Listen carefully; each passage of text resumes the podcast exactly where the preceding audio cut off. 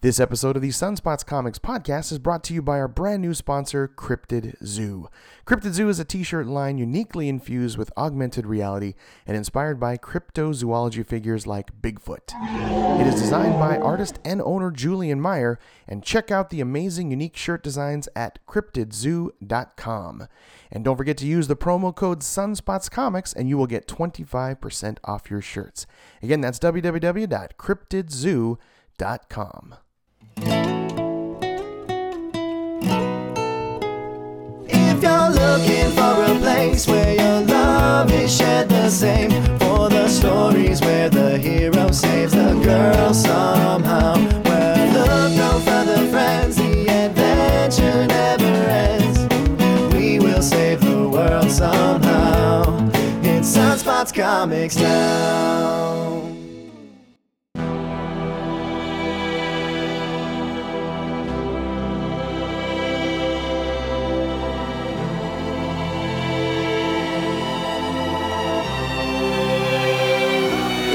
All I really know is one hundred, nothing left, one hundred, till nothing left. All I really know is one hundred, nothing left, one hundred, till nothing left. All I really know is one hundred, nothing left, one hundred, till nothing left. All I really know is one hundred, one hundred, one hundred, yeah.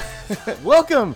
You are listening to the Sunspots Comics Podcast, issue one hundred, our centennial issue. Can't believe it's one hundred.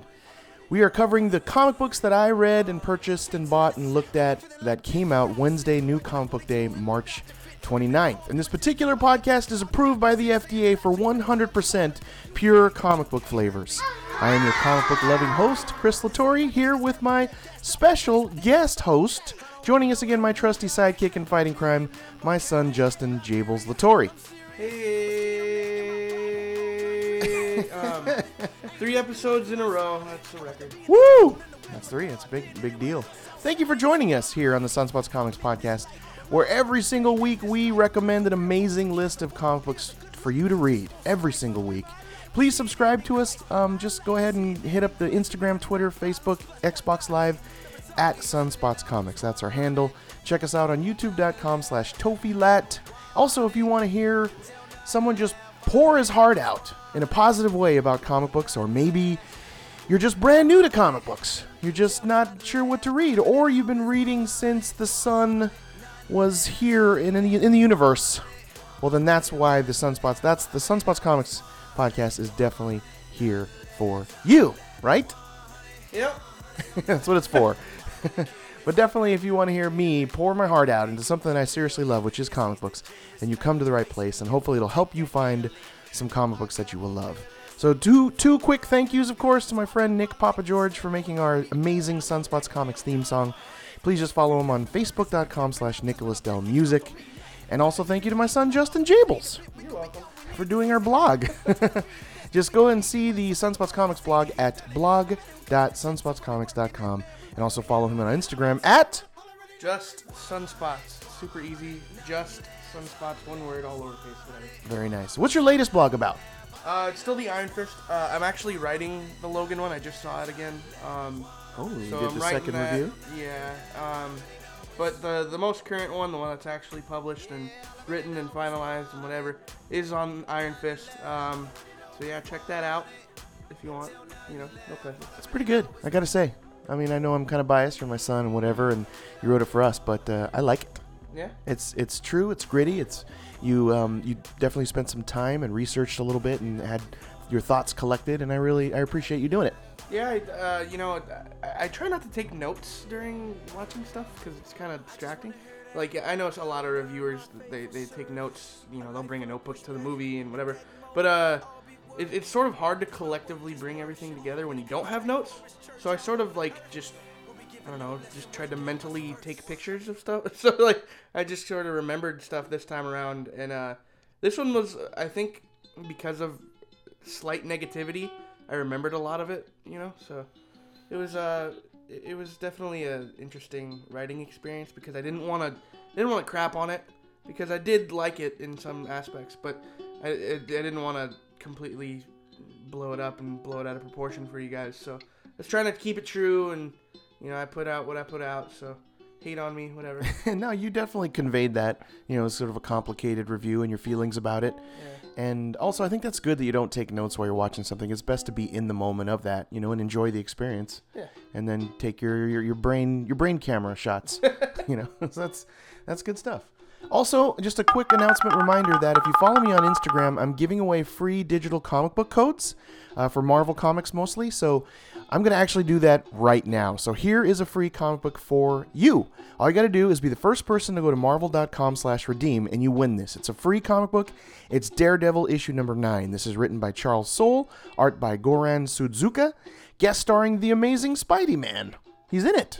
So it also, it's the art is great, but it has that old school sort of Marvel team up feel. Daredevil that, that and Spider-Man. My, that was always my favorite duo. It was between like Spider-Man and the Fantastic Four with like, or him and Johnny Storm, and Daredevil and Spider-Man. Those were always my favorite because, I don't know, growing up, one of the first comic book movies I like actually remember seeing in theaters was Daredevil. Right. And and with Ben Affleck. So, uh, you know, seeing Spider-Man and Daredevil team up was always kind of cool because I grew up with the original Spider-Man, Sam Raimi Spider-Man. So does that does that Daredevil movie with, with Ben Affleck still hold like a like a special place in your heart? Not after watching the Netflix series, but it does hold in in my heart. Like I, I will always love that movie. So yeah, um, it's pretty cheesy still. You know, so uh, I like good. I like that Kevin Smith is in it. It's kind of cool. So. Yeah, it's it's something of its time, but it yeah it did hold yeah. up, and they had on-screen chemistry. I mean, look. Yeah, yeah, they're. Right? Well, they're maybe, getting back together, not, yeah. I think, aren't they? I think so. I don't know. Ben and Jen, yeah. but uh, yeah, I mean, uh, so it, here it is. It's that classic team-up feel. That's what I love about it. It's Daredevil and Spider-Man. It's issue number nine. It's free to you. So here comes the code right now. Listen in close. That's right. Just put your headphones in further so you can hear my velvety, smooth voice. Here is the special code. Ready? It is F as in Frank, C as in Charlie, M as in Mary, K as in Kangaroo, A as in Apple, six. F as in Frank, U as in Under, two, D as in Door, seven, U as in Under. Flash style, super quick. Here you go. F, C, M, K, A, six, F, U, T, or two, D, seven, U. So there you go. Go and get it. Good luck. I hope you win it. And I just don't use those Marvel codes ever, and I thought, why? They're just going to waste. I'll give them to folks like you just as a thank you for listening to the podcast. So go and grab it. And there is still some that have not been redeemed. Not very many, but just go in there and grab them and listen to the podcast or follow me on Instagram at Sunspots Comics to win some free comic books. I think it's one of those like syndromes you say, like, you know, some haven't been redeemed. People are just like, oh, somebody probably already got it. I know. Like, you know. I'll do a better job at posting that it's taken, so then I won't waste your time. Yeah. I promise that. I'll do that. Or you should announce the winner. Yeah, I can do that too. Over the over the podcast or sure. over uh, Instagram, whatever. So if you do win it, let me know, so then I can announce it. So there you go. There's a free comic book. Enjoy. Go get it. Go to marvel.com slash redeem with that code. So now, Jables, let's get into it. Let's go and jump right into our centennial podcast, the Sunspots Comics, issue number one hundred, with some stuff floating around in our nerd brains. Yeah, that's what that sound effect is for. The first thing that comes around in my brain is that Eric Powell, the creator of the comic book series The Goon, has actually released a t-shirt on Threadless. And the reason I thought this was a, a I should announce it, is he's extremely stingy with any licensed product about he's like The Goon. Uh, he's like uh, the Calvin and Hobbes of comic books. Yes, right? Bill Watterson? Yeah, Bill, Bill Watterson. And he doesn't release anything. Like, I had to actually donate to his Kickstarter campaign for the movie The Goon to get a t-shirt, and I wore it until it fell apart. I mean, it literally disintegrated. Yeah. Is that, is, when's that movie? Is, is there any news on that movie? Yeah. No, but it's supposed to have Paul Giamatti playing his sidekick, yeah. Frankie. Which is like perfect casting. And uh, the dude that played Hellboy, his name escaped yeah. me, playing um, The Goon. Crap. Ron Perlman. Ron Perlman. And they did that thing on YouTube already, where it's, the, yeah. it's more of a completed actual C G scene yeah. of The Goon and Frankie in a bar. And I love just the pulpy style horror, the slapstick fun of The Goon, and like I said, the licensed material is so, so limited. I have a Goon lunchbox, but yeah, it's like a mini you... one, not like the like the real size that I had when I was a kid. No thermos. Yeah, no. But I have that, and I had, and now that that other t-shirt's disintegrated. Finally, I'm excited. On Threadless, you can go to the goon dot threadless dot com, and it's available in like forty colors. There's only one graphic. I mean, again, you're so stingy with the graphics. It's just it's The Goon. One, yeah, it's a really good one. The Goon enlarged in his font, and The Goon standing there holding his menacing wrench, and Frankie standing there with that that that dead stare that he has with his no, eyes with no, no pupils. pupils. Yeah. But you can get it in different colors. I thought I'd, it, I'd announce it because, as I, like I said, he's so stingy with his stuff. And there you go. Just go to the goon dot threadless dot com and grab it. I already ordered mine. It's on its way, and it was only twenty bucks, and I'm excited. Nice. nice. So, Justin, next, what's on your nerd lobes? Uh, well, uh, there's some movie news floating around that's sort of, I mean, it's maybe not concerning, but it's a little, it's a little worrisome, I guess. Um, worrisome? Well, I mean, not it's worrisome exciting. Or whatever. I mean, yeah, I mean, anything movie new, m- nerdy movie news is good. Um, but the, the first one I want to bring up is is um that there are they are making a Venom movie. Yes. Did you hear about that? Yes. Sony but it's and only going to be Sony, so it's not connected to the M C U, which is dip- disappointing a little bit to me. But yeah. Um, what are your thoughts on that? Like, what do you think of not being not connecting the universes? Venom might not even be in the M C U. They might not bring that storyline with M C U, which I think would do it amazing. So, what do you think of that? I think they gotta like make up and, and be friends again, Sony and, and Marvel, Disney. Well, yeah. They need to get along because they could both cash out from it. Well, the whole deal, from what I like, have heard on on a couple of like you know podcasts that I listen to, is that you know, they, this was only like a short amount of movies that were gonna happen. You know, with with Spider-Man, they only had like I don't know four pictures that they, that Tom Holland Spider-Man was supposed to be in with the M C U, and then he was supposed to go back to Sony. Like it, so. I don't know. That's also another piece of the news we're kind of combining, too. After the Venom one I, I, I brought up was um, that Spider-Man, Tom Holland's Spider-Man, the one that was introduced in Civil War. Homecoming. Yeah, he might. He, he Spider-Man might not be in the M C U after the sequel to Spider-Man: Homecoming. What? Right? I know, and that, that that's a little bit more uh, concerning to me. That because, shows they're still fighting, and yeah, they're, and I mean, they're, they're not, not getting real, along. They're not really fighting. You know, they're maybe just like. I don't know, they're just sort of like, yeah, we still want to make money. With the Marvel deal, obviously, they're not making as much money as they were if they were releasing it on their own. Mm. So, you know, these money-hungry, you know, corporations. So, um, it's like the breakup. I mean, they're trying to be friends after yeah. they broke up, yeah. and yet it's very passive-aggressive, uh, you yeah. know, anger sort that's still going on. Talking to each other. um, but um, the last one, and this one's the positive one, that's why I saved it for the last was that Joss Whedon is going to be directing and writing a Batgirl movie. Yes. Which, uh, anything Joss Whedon doing in the nerd world is just like, you know, food for the soul for us. So, I think it's smart for D C to grab him, right? Oh, he, yeah. He did the Marvel thing, then whatever happened there happened. I which... mean, he's a traitor, or, you know, um, I don't know. But he's not a traitor. He, he, this guy can do whatever the hell he wants. I, I support him no matter what. I'm a big fan of Firefly, Serenity, Buffy, um, Buffy, yeah, uh, Angel. I've I've seen uh, like almost everything he's done. So, what was, the, what was the weird one with like the model robots? The model robots. Remember that? It was like it didn't do very well. But I just want to say it was. It reminded me of that um, the H B O series that's very popular now with the robots uh, that I haven't watched yet. They're all androids in the West. Westworld? Oh, Westworld? Yeah. Uh, did he do that? Joss Whedon did a similar one like that, but and there's like supermodels and a robots. I can't remember it, but anyway. I I, I even kind of dug that for a while, but then it was gone and, and canceled. But uh, I'll look that one up when we're talking. But um, yeah, so I, I mean, I'm I'm excited. I mean, just to see Batgirl in a movie right. is cool. I mean, I, I just want to see her as a cameo, to be honest. Like, you got to jump in all quick, you know? Right. But I, I mean, whatever. I, yeah. I'm okay with it. I mean, he's an accomplished comic book writer, so that's what's nice as well. You know he's going to do a, a, a decent, a, a better than decent, an excellent version of Batgirl and keep it sort of true to form and add a lot of that quirky banter that he loves to write in everything that he's done, right? And let the sort of dialogue run and where it feels very natural and, and people are just sort of ad-libbing. You know, I love that about him. And so if he brings that to Batgirl, that's just going to be amazing. Dollhouse. That's yeah, what it was. Dollhouse. um, that's what right, uh, Eli- thank you. El- El- Eliza Dushku? Correct. Yeah. And look, it um, only went, what, three episodes? Three, uh, uh, and was canceled? It was a couple seasons.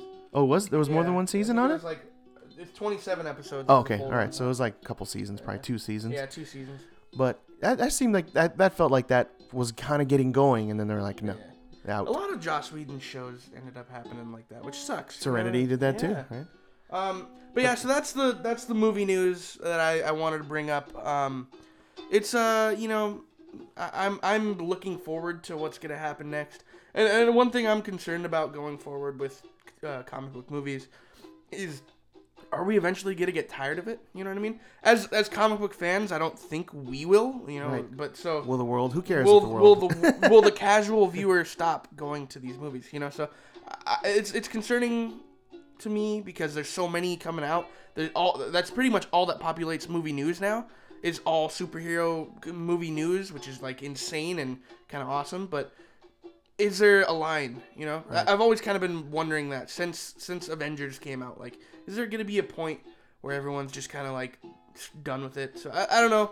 We'll go forward and we'll keep watching these movies and enjoying the heck out of them. They keep making a buttload of money. Right. So I mean, it's it's the, it's now the action the action genre, period. And I think that uh, putting aside the differences between Sony and Marvel and the D C U, yeah. just make good standalone m- movies all by themselves. Yeah, Logan, doesn't need to be doesn't need to be, yeah, doesn't need to be connected to anything. It's great when it is, sure, but make your own movie like you're never going to be able to make a sequel and make it good. I think um yeah, I mean Logan Logan is a testament to that. That's um one thing I thought was awesome is that, you know, they finally did a movie where it's not connected to anything. But then then again, you look at like the Marvel Cinematic Universe and how it's not gigantic. You don't get this feel like it's overwhelming, like a lot of D C comics do to me, where it's just like there's too much going on. I don't know what the hell's going on. But when you look at the M C U, you, it's so tight, but it's so expansive. You know yeah. what I mean? So you, you sort of get everything. You don't really need a lot of exposition for these movies. You know what I mean? So I I think that, you know, connecting the movies, or at least having like just stupid little cameos, like, you know, would it, it it connects the movies together and makes it more fun. In a subtle fun. way. Yeah, in you know a subtle I mean? way. But yeah. so but, but if you haven't seen those movies, you don't catch it. So right. it it is a little bit um like leaving people some people out for, for those kind of, you know, moments, but I, I I enjoy it, so keep doing it. Yeah, and it's hard. You can't please everybody, but uh, like I said, as long as they make good standalone movies that stand up by themselves, Logan's a good example that you don't have to have a ton of continuity and sequels, et cetera. Just do. Even Kevin Smith said it best. He would love to just have uh, Batman movies. Who cares if they're different directors and different looks, yeah, right? Yeah. And different suits. That he just you just do a Batman movie every year or two a year, and just you know just you roll switch through. Actors every switch year. actors, switch yeah suits. Doesn't matter. Have a different villain every time. Just keep doing them and do them well. And so that they're interested. But anyway, great com. I'm glad that was on your nerd brain. We should just discuss that more often. Movie just news. Co- yeah, comic book movie news. But uh, next up on my nerd brain is Image Plus magazine issue number eleven. Now twelve is actually out, but I'm a little behind. But I really wanted to highlight this one because it has some great stuff in it. Like in the interior page, I'm showing Justin as we flip through. And the interior page is always a if you're a comic book creator sort of tip. So it's an easy little one page, one page tip page. And then there's a great letter from the editor every single time. I actually read it, which a lot of letters letters to the editor I don't. But there's a great interview with Rob Liefeld in here about how they're renewing all of the nineties titles, which I know you probably have never heard of a single one of them. But the Youngblood has actually been given over to a different team, different artist, different writer, and how he's sort of passed the torch and how they're renewing it and refreshing it for modern times. So I'm really interested to see how those nineties titles do here nowadays. I mean, they've already they've already released a few. And now they're talking about Youngblood. So there's some there's some art here and a little writing sample of it, and it looks interesting and different. And I like the sort of fresh, modern take of Youngblood. And then there's another one called Packless. They show a preview of. It's from uh, this is creator and the, the actually the guy is David Bro- oh, David Brothers, the interviewer. Dustin Weaver is the artist and writer. And look at this art. They have him sitting on a couch, and he's sort of believing that he's a cockroach and seeing this mirror image of himself. Yeah.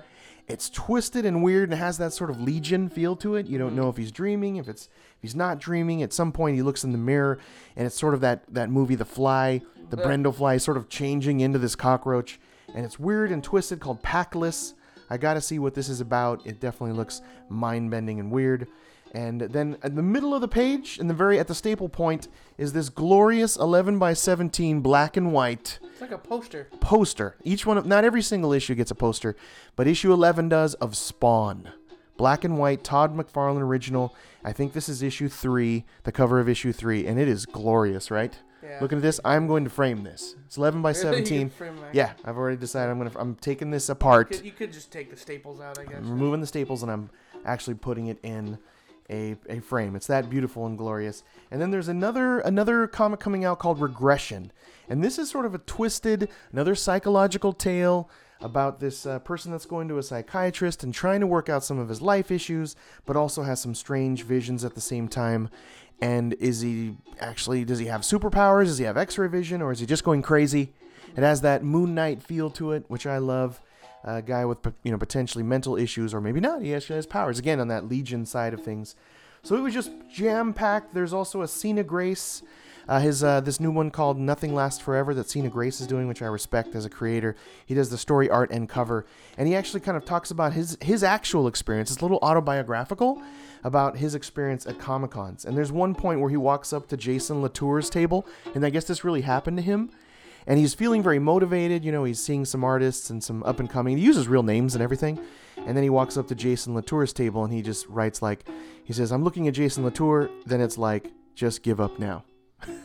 You know, like, this is a master classman, and Cena's just struggling to be in the comic book world, and I really like that little glimpse on the inside of, of how creators feel sometimes when they walk up to a table like Jason Latour, who is the master artist and also doing that, which I, I really dig. Yeah, he's doing the art on Southern Bastards, and he has his own title right now, uh, which is about to end, which I forgot the name of, but it's glorious. Jason Latour is a master. And then, of course, you end it with Chapter eleven of the rise and the, the origin of Negan from The Walking Dead, and it has been phenomenal. I guess there was a uh, Rose City Con, or one of the uh, Emerald City Con did a collection of these little mini chapters, and I want it, even though I have all of the the issues of Image Plus magazine. It's kind of cool to have them collected in the origin, the rise of Negan. But it's done by Robert Kirkman and art by Charlie Adlard, and they're fantastic. If you haven't read these, I have them all right there. I'm pointing at them. If you want to, if you want to read them all, there I put them aside for Patsy every single week, and she reads them and absolutely loves it.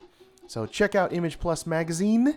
I think it's awesome. And next thing, what's the next thing on your nerd brain, Jables? Um, well, I, oh, man, I, it's been a while since I've read this, but I get uh, Chew, uh, the, the comic book Chew, yes, which you recommended to me like a billion years ago. Billions of um, times. And I actually, I read like the first two or three trades, um, because you had them, and, and so I read the first two or three, but I sort of fell off once it we I, we caught up, because I, you know, after a certain amount of issues, I moved out, and then whatever, and you know, I didn't have my dad's floppies to go back on. So um, recently I just I just started reading it again. I just picked it up and um, really, yeah, I, I don't know why I I, I just all the times decided, I drilled it into your brain. Probably guess, it's just there I, I floating know, around. Yeah, so I, I was just sort of looking for stuff to read in between not having to read for the podcast.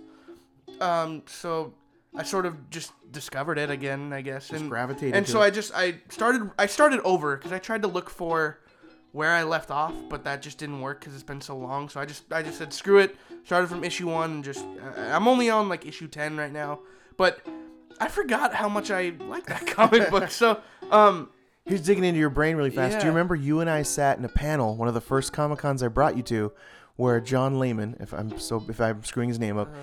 We were in a panel with him, and there was only me and you and five other people in the room, and it was at a Comic-Con, and we were in the front row, I don't remember and he this. was talking about Chew. Really? Yeah. I don't remember this. I, it's the probably heck? the first con I brought you to. It might have been when we saw Tenacious D. Oh, and I was so like, ten? Like, it was like, oh, yeah. Geez. It's been going on for that long? Yeah, it has been. Holy crap. Okay. Um, you well, don't remember that? No. I do, because I just remember him pitching it, and there's oh, like five people in the room. It wasn't published yet. He was like no, writing it. Okay. No, it was, and that I was, was an announcement. Say, like, no way. It like, was the been... announcement panel, and there was like eight people there, oh, including me and you. So like, but uh, it's still, I remember that vividly. But go on. Sorry. Um, but yeah, so I, I, I picked it up. And for those of you who don't know what Chew is about, if my, you know, dad hasn't, like, told you about it, which I'm pretty sure he has. Yes. It's, it's basically about a, a cop who's a cybopath, which basically means that he can eat anything, take a bite of anything, and he can get these psychic visions. Which, like, that is just ridiculous. Right. You know, in, in itself. How he does those multi-grid yeah. panels of yeah. oh strange coloring and, like, fifty yeah. small boxes of storytelling. The art know. the art is so, like, freaking nuts and out there. Um, Like, just the, the way characters look is, is just nuts. Um, I, I I remember reading this back when you first introduced it to me, and I was like, you're letting me read this? Like, this is it's kind of gross. It's a little edgy, too. And, and so, um... But I, I just, I enjoyed it so much, and um, just the story going back and forth to, like, you know, um, what's going on in this, like, chickenless world and whatever. Right. And the but, alien skywriting. Yeah. Like, what yeah. is the alien skywriting? And when the alien skywriting happened, everyone had the bird flu. Yeah. And it killed a bunch of people on Earth, and then they outlawed I mean, chicken. I'm not there, I'm not that far into it yet, so, I mean, shut up. Um, but, uh... Spoiler!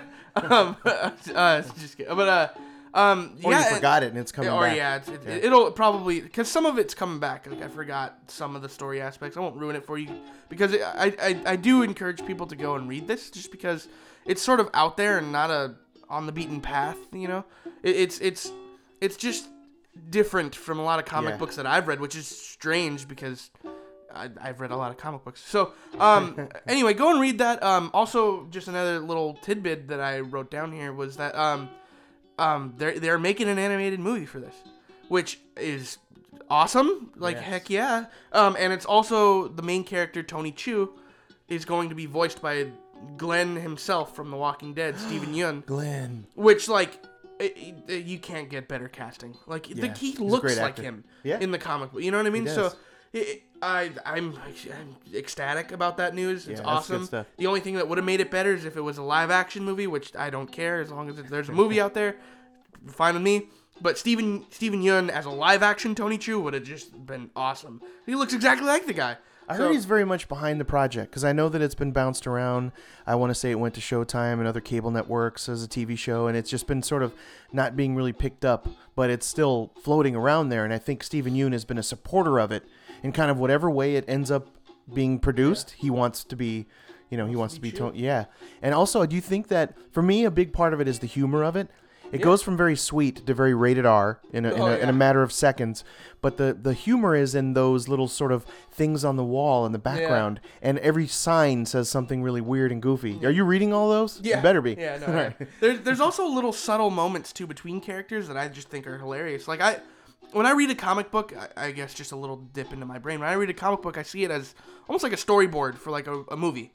You know, so there's one panel that I, in, a, in I think it was issue seven or something that I read, where there's a secret agent that is like kind of like suspicious of Chew, and there's a part where he he like they're in the elevator like pointing guns at each other, and then like all of a sudden like the elevator doors open, and and like you see that like there's somebody waiting, and like you know the first panel is the doors closed and it goes ding, and then like the doors open, and then the girl's like take the stairs, and then it like the next panel is like the people looking at each other with the doors closed. Yeah. Like, it was just so perfect. Yeah. Like, I could see that comedic timing coming into, like, like a movie. Like, right. it, it, it, it plays out so perfectly. You don't have to change anything. The writer does a great job putting together, like, a visual story yes. that you can see happening in live action or in animation. Like, I'm I'm excited for it. He has that, that messed up sense of humor, right? Yeah. Where things are just like, oh, that's messed up, but hilarious at the same time. His name is John Layman, right? I John feel like Layman. I feel like I have to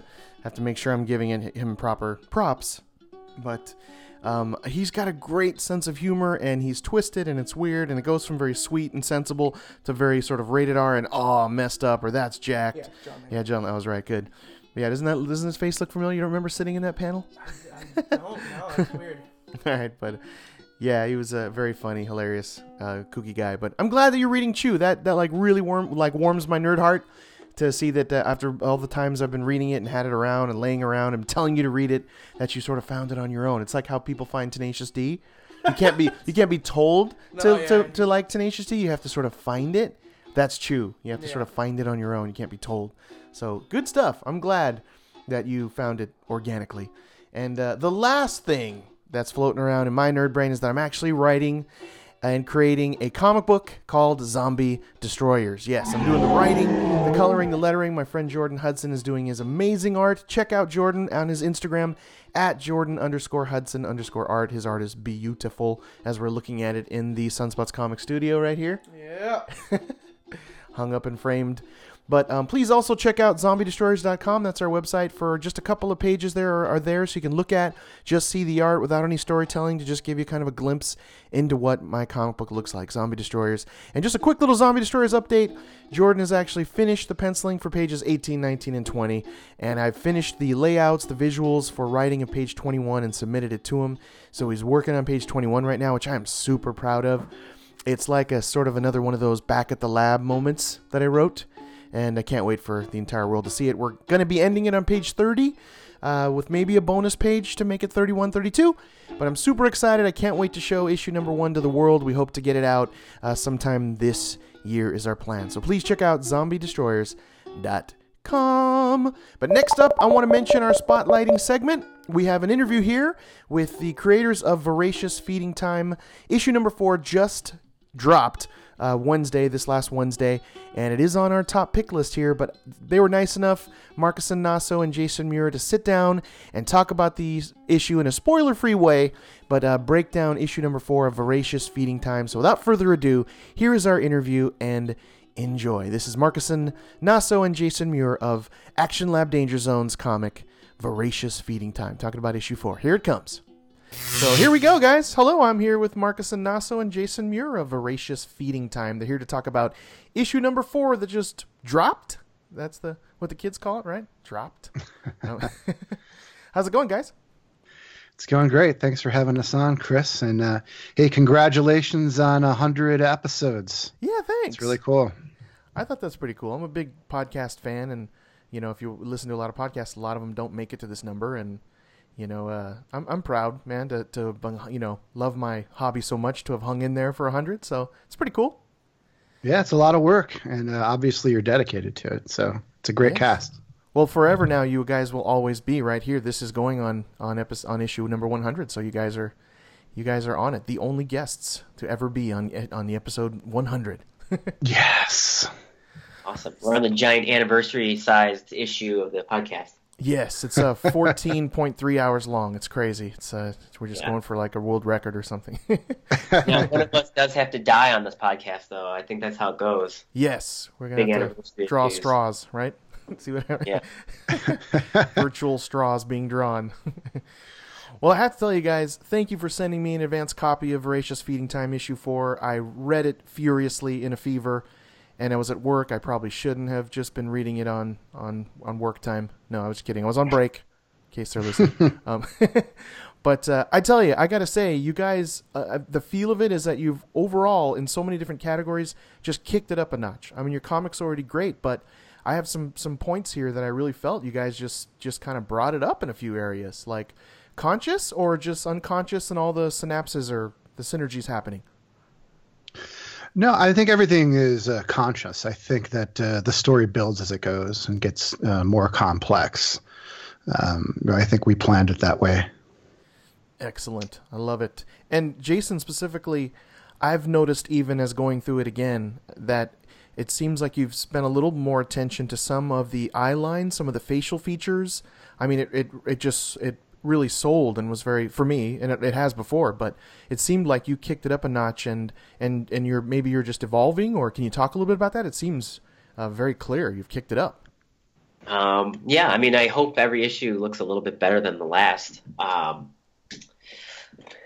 um, there's you know there's there's some emotional beats in the issue, so you know every time that happens, I really try to make sure the, the eyes are selling it, the the posture's selling it, the hands are selling it. You know, if you if you don't read the dialogue, hopefully you can still infer uh, the emotion that's being communicated. So yeah, I don't know, just try my best every issue. Yeah, well, very easily, man. You have to do that with comics, and you sold it. I mean, even from the hilarious opening sequence, which I love that you guys, uh, you know, I follow you on Facebook, and you mentioned about your request to have a rainbow shooting out of a dinosaur's chest. Um, yeah, and he, and uh, and if you if you already don't follow you, uh, you know Marcuson on Facebook, just look him up, Marcus Anasso on Facebook, and you can follow him. But how did that come to pass? How did that jump inside your brain, and and how did that come to be? Just that little bit, if you could. Uh, you know, I just have a lot of weird stuff in my brain, um, but we've just been kind of building these uh, relationships as as we go in the book. And um, early on in the series, you see Nate, and he, he thinks in stick figures. And um, so I thought, well, maybe his dreams are a little bit more elaborate. And um, I just I knew that he was going to wake up in a foreign place because obviously he's our lead character. He's not going to die uh, in the middle of the book. So I said, well, he should have a dream, and maybe it'll be about Starley, you know, to try to make that uh, that kind of circle with him and his girlfriend Jenna and Starley a, a little bit more um, uh, focused and uh, interesting. So I don't know. I was thinking about the dream and all the things that Starley likes and things that Nate likes uh, and mixed it up. And Jason just, he nailed it because they're on top of a rhino, which Starley loves rhinos, and uh, with the armor and everything. And then uh, Um, the dinosaurs in chef hats, I, I wanted them to be the uh, the audience, you know, because yeah. celebrating their romance, uh, yeah. which hasn't really happened in the book, but, you know, it's something that's in the back of Nate's mind, obviously. No, the the anthropomorphic dinosaur high-fiving going on in that sequence, I literally laughed out loud. I was like, I've never, ever seen that uh, anywhere, so it's great. Like, you can claim that as a first, you know. Yeah, I laughed when I was when I was writing the script, I was laughing, too. And uh, I don't know if Jason was, maybe, uh, when I sent it to him, but uh, he actually... And I love it because he's he put in um, uh, Gus in there too, uh, which I didn't. That wasn't in the script. Uh, I just told him to put these different dinosaurs. I think I described a few, but he puts Gus in there, and he's wearing this T-shirt that says "gnarly" on it. Yeah. So it's for Nate and Starley together, and I didn't. That wasn't in the script. That was just something Jason put in, and that made me laugh. I immediately yeah. caught that and hit you up on Facebook. Remember, I'm like, you brought Nate and, and Marley together. Yeah. Like, that was great. Thanks.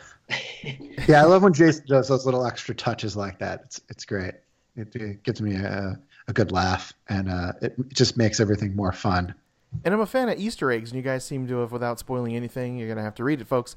But uh, you guys are, you know, sprinkling in some of those little Easter eggs there, and, and I love that. Thanks, man. Yeah, I mean, everything in the book really kind of matters. So, I mean, I think you can go back into the earlier issues, and you may have missed some things that happened. Uh, but a lot of that stuff is going to come back. Um, I don't really, Jason and I don't really waste panels. So um, I think as the book develops, if people want to go back and look at some of the stuff and see how it actually started to form, you'll be, you'll be able to follow that. Excellent. Excellent. Well, I definitely, uh, they're rereads, which is very rare for me. Uh, if I can continue to gush over it, because obviously I love it, but, uh, one thing I, I noticed the coloring for Andre, he seemed to also, like, there just seems to be more vibrant, and just definitely the depth of color and respect to light seems to, again, if he's even kicked up a notch here. Yeah, I feel like Andre, I mean, hopefully, just like me, Andre's getting better every issue.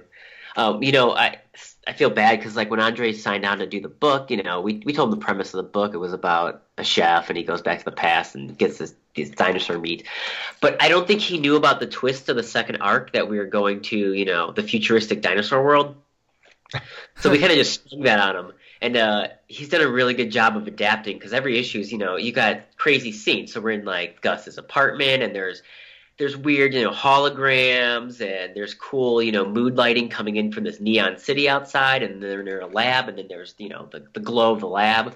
So he's really doing a great job of um, just coloring these different environments and making them feel different and making them feel futuristic, or if it takes place in the past, or, you know, a certain time of day. Yeah, he's great at that. We we love, I mean, we love all his colors, but I particularly really love the way he does uh lighting, you know, like times of day, or just like a feel of, you know, a lab with the the, the hum and the glow of all the all the tech all around the people. Yeah, mm-hmm. I, I think he does that stuff great. I yeah. think he, and even in this issue, I think he added the rain, because there's a, a scene at night where there's rain. I don't think that was in the script or the direction, Jason. I think he just wow. kind of added that that mood, and it worked perfectly. I he really like yeah. that. He just wanted some yeah. rain. He was feeling rain. I think that texture-wise, he added definitely a grittier feel to it. I mean, there's a scene with uh, just blood on Owen's mouth that doesn't give away anything, that uh, you can tell he spent more time with just the texturized coloring look there. I mean, it's great. Yeah. Yeah, thanks. I mean, yeah, he kills it every time. Uh, we give him, uh, we used to give him a lot more direction, and Jason kind of, he draws out some of the blood digitally, but then Andre just kind of makes it his own. And uh, we've given him less and less notes as it goes on. Jason could probably speak more to that because he works with him even more closely than I do. Yeah, we got a good system going now. You know, it's pretty easy to communicate that stuff. Yeah, if there's like an element or a, a special effect or something, I'll try to, try to put it in on a separate layer and give it to him and say, you know, like, here's how I want this light beam to look, you know, make it look better, things like that. Um, so, yeah, we got a good system working with that type of stuff. And usually I don't even have to tell him. I just send him a file that has a layer that says, you know, laser beam or rain or something like that. He takes it and runs with it and p- turns it in just exactly how I envisioned it. That's awesome. I love that synergy, right? It's all happening, all the synapses at the same time. That's if you guys yeah. are, you guys have hit your stride in this, I feel. I mean, we're issue number four, but it's just like you guys are getting better. And I, I really, as a reader and a fan, I totally appreciate that. But I have to say, man, centerpiece of this, right, is a splash page of, which I think is the end, the sort of side title of this issue, which is The Rise of Owen. You know, this, uh, I mean, glorious uh, splash page. And I love that he's the centerpiece because he's sort of becoming my favorite character, you know, in that, huh. bud, in the buddy cop between Owen and Gus uh, situation mm-hmm. they got going there. And I have to sort of ask. Uh, I feel and I sense that there is uh, that he has had feelings for Gus's wife. Was there, and you know, there's some hints to it, but uh, and there's really not anything to do with this issue. But you think uh, is that a vein there? Or am I totally off? Is that uh, something that's going on there? Um, I that's not something I really thought about, actually, to oh. be honest, Chris. No, um, but there is stuff in their past that you you will see when we do the third volume. Excellent. So there's there's definitely going to be uh, a sequence in the past with the with the two of them, and you're going to get to know uh, them and, and their relationship uh, better. Um, yeah, that splash page is like one of my favorite things Jason's yeah. ever done. It's really cool, and we get to introduce horror. And we've already got a lot of uh, stuff going on in Voracious, but we get a little bit of horror going on uh, in this book. And um, you know, Gus is. Uh, he kind of holds back his emotions, whereas Owen is he wears them on his sleeve. He wants to do something about it, and so he was kind of the perfect vehicle to take uh, into the, a different level of um, uh, emotional, uh, emotional place that we hadn't explored before. Yeah, very uh, visceral, and uh, I, I love that. You know, you could tell he's uh, of feeling thought inside of his true nature, and he's he, you know, he's. He's uh, evolving and changing, to say the least, without going into spoilers. I have to tell you, that uh, would be a glorious poster uh, autographed by the two of you. Hint, hint, nudge, nudge. I'm waving my hand over. like. Uh, I just Thanks. think, I mean, well done. And it just exclamation points, the centerpiece of this. And, uh, I mean, even your recipe at the end. I got is is the uh, the restaurant that, that you got the new recipe from, the friend of yours? I, I kind of glanced it over and I was like, oh, yes. Uh, what's this? And how do you pronounce that restaurant? Truskelly's? Trus- Truskelly's? Truskelly's. uh, yeah.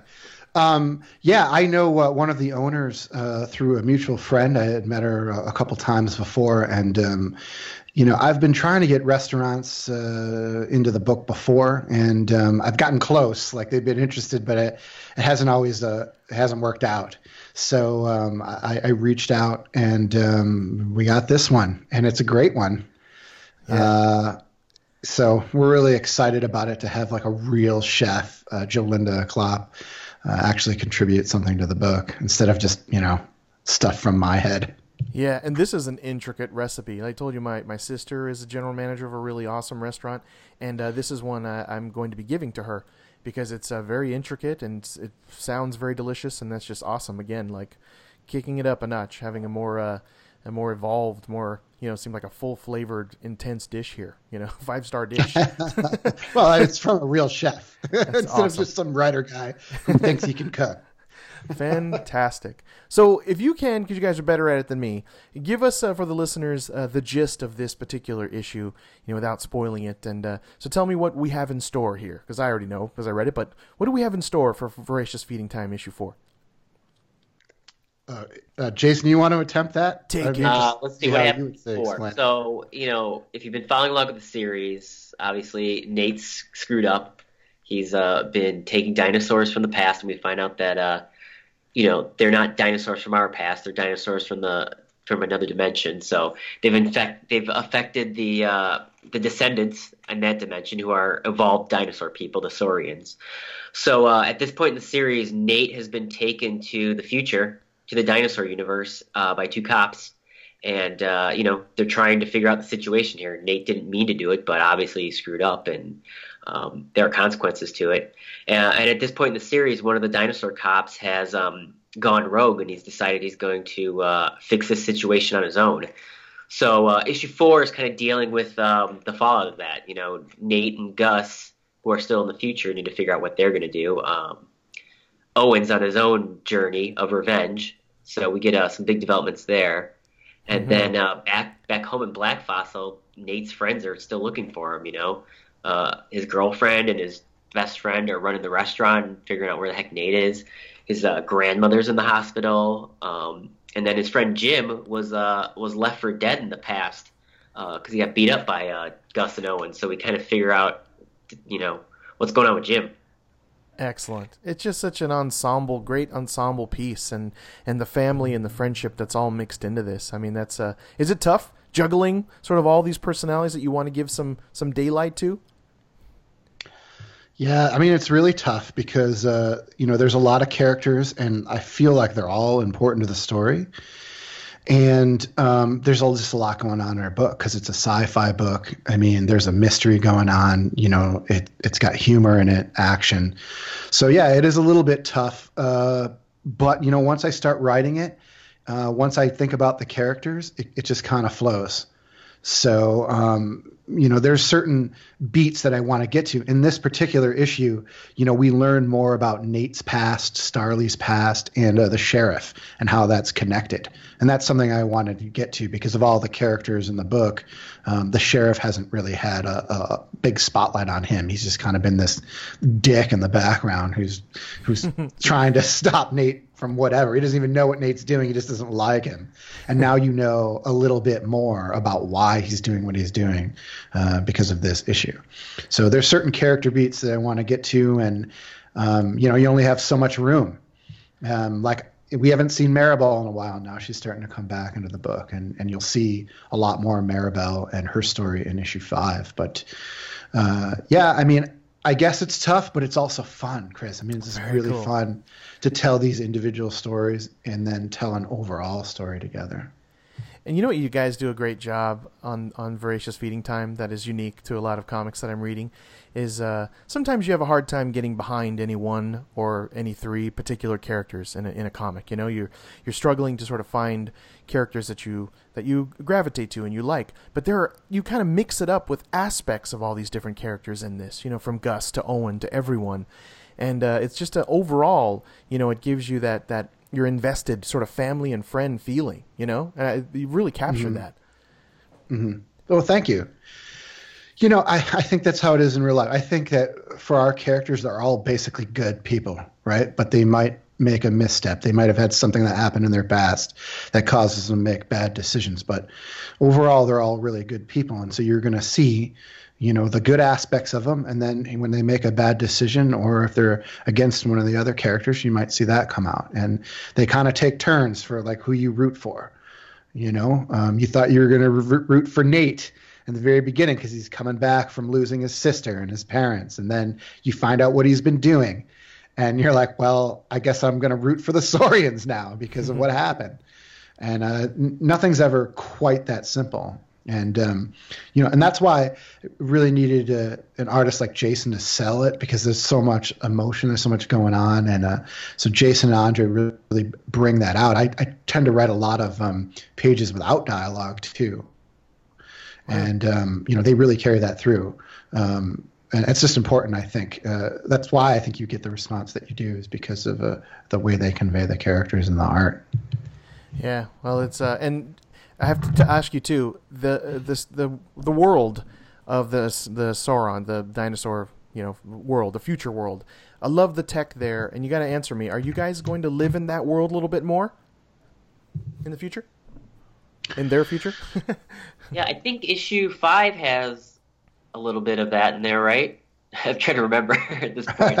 You're going to get more lab for this uh, yeah. arc. You're going to get more of the lab stuff, but I. Uh, you mean like outside of it, you see yeah. more of that actual world? Yes. You will see more of that uh, in the third and final uh, arc of Voracious, okay. which is called Voracious Appetite for Destruction. You will see more of that.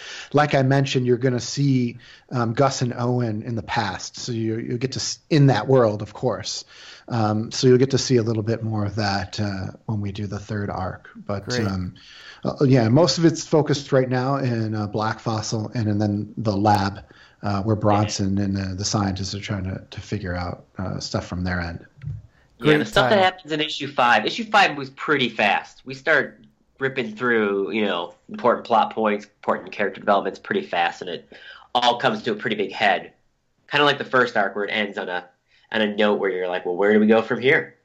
That's, man, it's uh, such fun, such well-paced, such a great ensemble of characters that you're invested in, and that family and friend feeling. I can't recommend this enough to you listeners. Go and get Voracious Feeding Time. Uh, you can get them all uh, at your local comic book shops. Get them on Comixology. It is just good stuff. So tell me, what? Uh, tell us. Tell what? What can we look forward to after this? Give you gave us a little, some little snapshots, but um, in the uh, App- Appetite of Destruction, by the way, fantastic title. So after that arc, uh, Welcome to the Jungle. What's what's? Where are we going from there? Jason, you want to uh, tackle that? Yeah, the next one's called Chinese Democracy. It's going to take uh, twenty years to come out. Um, so Appetite for Destruction is the final arc of the book. So uh, we got one more. We're, it's, I guess it's sort of a trilogy.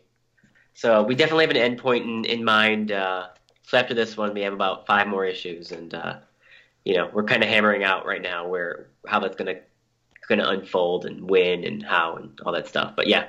There's an ending in mind, and we're uh, we're moving very quickly towards it. Wow, hard end, or you know, a we'll see where the world goes, or a hard end. Um, I, I mean, it's definitely an end. I think uh, there could be other series that shoot off of that. I've actually thought I've mapped out everything that happens, and then the final arc. So you're going to find out uh, the fates of Nate and, and Maribel and Starley and, and Owen and Gus and everybody in there. You're going to find out about uh, Maribel's mysterious past and, and Tony. You know, everything that we've brought up, the mysteries, they're they're going to be solved. But that doesn't mean things couldn't uh, continue on from there uh, in a different way. Um, but that's not something we would do uh, uh, right away. So um, as far as the, this Voracious story, and really Nate's story, because he is the center of the book, um, Appetite for Destruction, you know, finishes that. Yeah, and I love his, you know, his his coming of age, really. That's the, another core element here, right, uh, for Nate. So that's great. You're you're looking at, a, you know, you really answered it as more of a, it is kind of a hard ending, but we'll see. So last question. Did the story, as they say, writers say the story sort of writes themselves sometimes, or did it pretty much stay on, on point with, with how you wrote it out? I don't know. You know, it's changed. You know, I, I the way I write is I came up with a plot um, for overall, and then I write out character beats. So I'll, for each character, I write, you know, here's their beginning, here's their middle, here's their end, and they've got to reach certain points to get there. Um, and then I would map out the issue like, okay, here's twenty-two pages, twenty-four pages. Here's what's going to happen on each page. But then as I write it, sometimes that changes. Sometimes I'm like, well, I, I think the story should go this way because of what just happened. And so I might change what's happening in the issue. You know, I still have an overall goal for each issue and for the series as a whole when I write it. Um, and when Jason, you know, draws it, but, um, you know, scenes change. Um, I get to things a little bit faster uh, than I anticipated sometimes because it just felt more natural. And um, so, and I enjoy that part of it. You know, I like mapping it out. I like to have a plan, but then when you get into it, you know, if something changes, that's okay. You can be spontaneous. I, I like that uh, duality. Um, that's how I really approach life. Like I'll do a spreadsheet for a vacation. Here's all the things I want to do. But then when I get to the place, you know, something else might come up. I don't have to necessarily do everything on that spreadsheet. You know, I want to right. uh, experience new things. You might and want so, wings or something, you know, you I might want wings because, you, you know, wings. somebody, somebody there told me there's amazing wings, you know, and I like hot things. So, you know, um, so that's how, it, that's the best part of writing. I think, you know, you have a plan, but then you do it and then, and then things kind of change and, and that's the fun of it. Wow, well, it's it's come together great, and uh, oh, last qu- uh, question too. I think for Jason, Jason, did you? I just feel like this is you. Did you write in the uh, the dinosaur with the comic book long box in the lab? The dinosaur with the comic book long box. Yeah, it's got to be a comic book long box. You know what I'm talking about? The panel in the lab. Oh, I don't know what you're talking about. Maybe it was sub- just subconscious. He didn't even realize. Marcuson, did like- you write that? In there for him? No, I didn't write a long box in there. I, I, which I have to find out what scene this is. It's very clearly on um, page eighteen in the lab, And uh, the three main characters, Gus, Nate, and the two scientists are heading on the right, and on the left, mm-hmm. almost exiting the panel, is a dinosaur carrying a comic book long box. Very clearly. I think you, you both subconsciously wrote it. I, I look at this, uh, page eighteen in the lab. Yep. That'd be great if you guys didn't even realize you did that. And I mean, yeah. It's just so clearly to me. Colored appropriately. It looks exactly like just a comic book long box under... Oh, yeah, it does look like he's carrying a comic book long box. uh, Shit, I imagine, you know, yeah, the lady dinosaur in that yep. panel. Um, you know, most of the time in those those kind of pages, it's just like techie junk, techie junk. Uh-huh. And then comic book stuff. It looks just like one, though. Right? He brought comics to work. Because anyway, the next time you write that, if you could write Sunspots Comics on there, it'd be awesome. Just put a little my my logo, and just put it on the long box.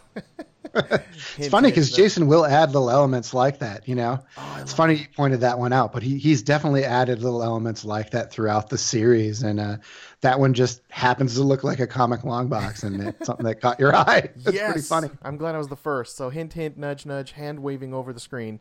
Uh, I love it, and that's great. Well, cool, guys. Thank you so much, and, and I'm super excited to pop it open and read it again. And uh, I'm gonna, uh, my son's gonna read it. We're gonna both discuss it on issue on this particular podcast, issue one hundred. So, thank you guys again for coming on, and thank you for your time. I know you're very limited, and uh, you guys, where can we all, where can everyone find you? Please uh, plug yourselves. Uh, well, for uh, Voracious uh, on Twitter and on Facebook, it's Voracious Comic. So Twitter at Voracious Comic, and then just do a search for Voracious Comic on Facebook, and that's where you'll find us. Uh, we post a lot of stuff there. Um, you can see like sketches and where we're going to be for upcoming conventions. Uh, we're going to be at uh, C two E two. Uh, we're also nice. going to be at uh, San Diego Comic-Con.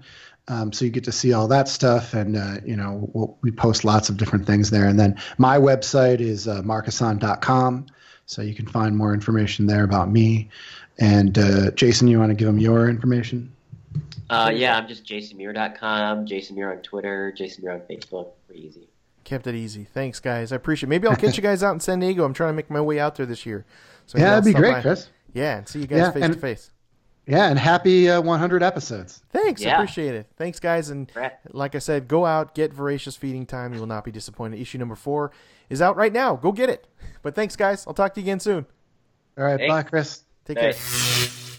Sounds pretty cool, right, Jables? What do you think of that? Yeah, they're cool dudes. um, they're real cool dudes. I haven't talked to any of them personally, but uh, I'd like to. Next time we're on, we'll have you on, and you can bring your perspective there and some different questions. Because I thought that was just cool that, you know, that issue came out and they took some time. So thanks again, Marcuson and and Jason. We I just appreciate your time. It means a lot to me. And uh, again, please, the world, check out Voracious Feeding Time. So if you yourself are a comic book creator, or you know someone that is and they're struggling to get into comics, that's what that spotlighting segment is for here at Sunspots Comics. So please just send me a review copy of your work. Uh, email it to me at chris at sunspots comics dot com, or of course send me a message on all the social media at Sunspots Comics. But I'm an independent comic book creator myself, and I know it's difficult out there, so I want to do my part to shine some light and tell our listeners about you. So hit me up, and I will do what I can. I'll do my part to spread the word of struggling comic book creators like us. Yeah. Like us. So now, on to some comic book uh, news. I've got just a couple of articles here, and they actually are in the category of some comic book feel-good factoid freebies. Ring the, the sound effect. Got me doing this ring sound. I know, you should just be my... You sound stupid sound... every freaking episode. I love it. I just want you to do all the sound effects with your mouth. Um, anyway, the first one actually comes from the Washington Post, talking about the comic book that I've I on past uh, issues have discussed, called Love is Love. It was a comic book done one hundred percent for charity for the families and victims and loved ones of the Orlando Pulse nightclub shooting. And they announced recently on the Washington Post that they raised one hundred sixty-five thousand dollars. I mean, people like, even like comedians were on it. The creator of... Uh, the d- director of the Wonder Woman movie, Patty Jenkins, she wrote the foreword to it.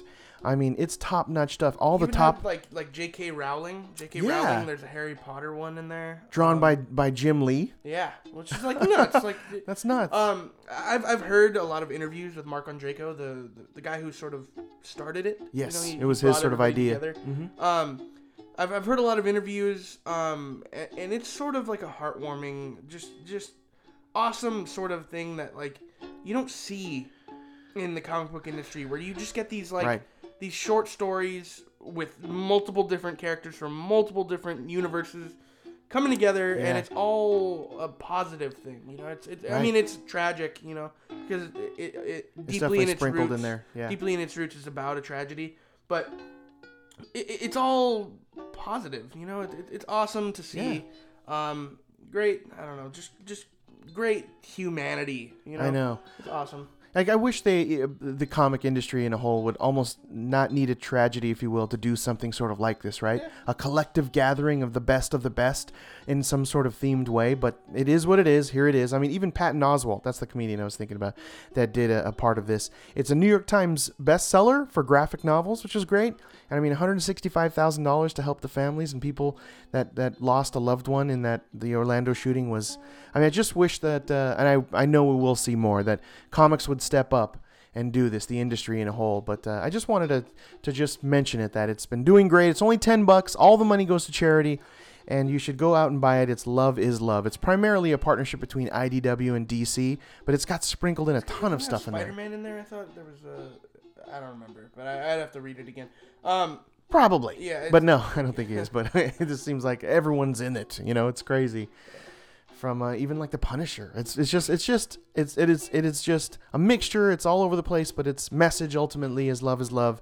It's only ten bucks. Go grab it, and uh, you'll you won't be you won't be uh, unhappy. Yeah, if trust you're me. At WonderCon, I think they were even doing some some charitable auction stuff there. That's great. Um, I think I forgot forgot what was going on, but I remember hearing something about uh, Mark Andreyko being there, and they're selling some art for charity, which is you know awesome. But um.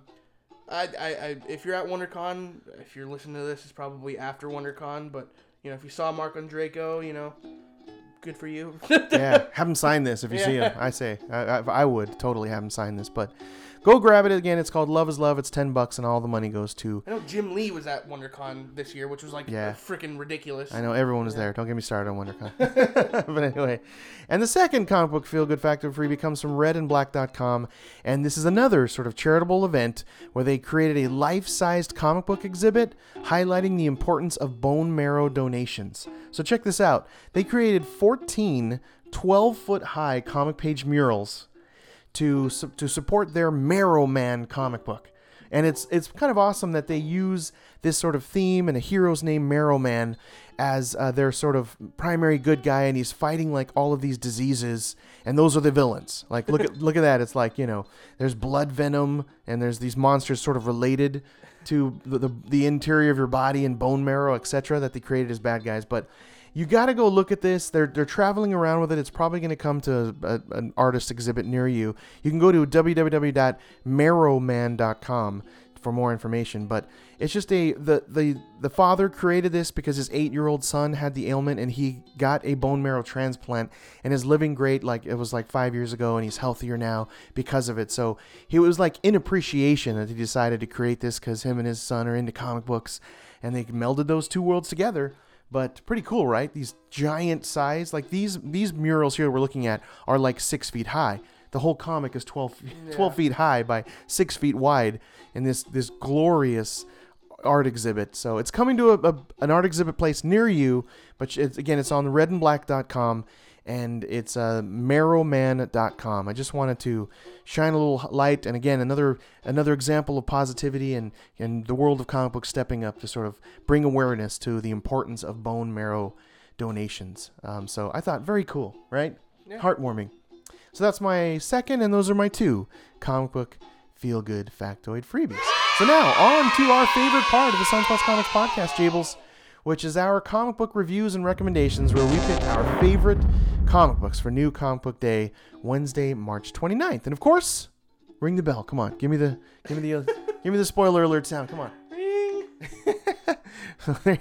Spoiler-ish alert. Honestly, we really don't talk about the last two pages.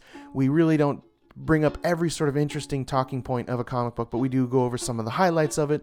We're ultimately trying to persuade you into going to a local comic book shop and supporting them and buying these comic books immediately. So, but just in case you have been sort of warned, semi-spoiler-ish alert. And also a little, if you want to see everything that we're reading, all of our favorite picks since twenty fifteen. That's when this started, our, this being issue one hundred. Just go to sunspots comics dot com and just click on pull list to see the one hundred forty-eight titles that we're actually reading.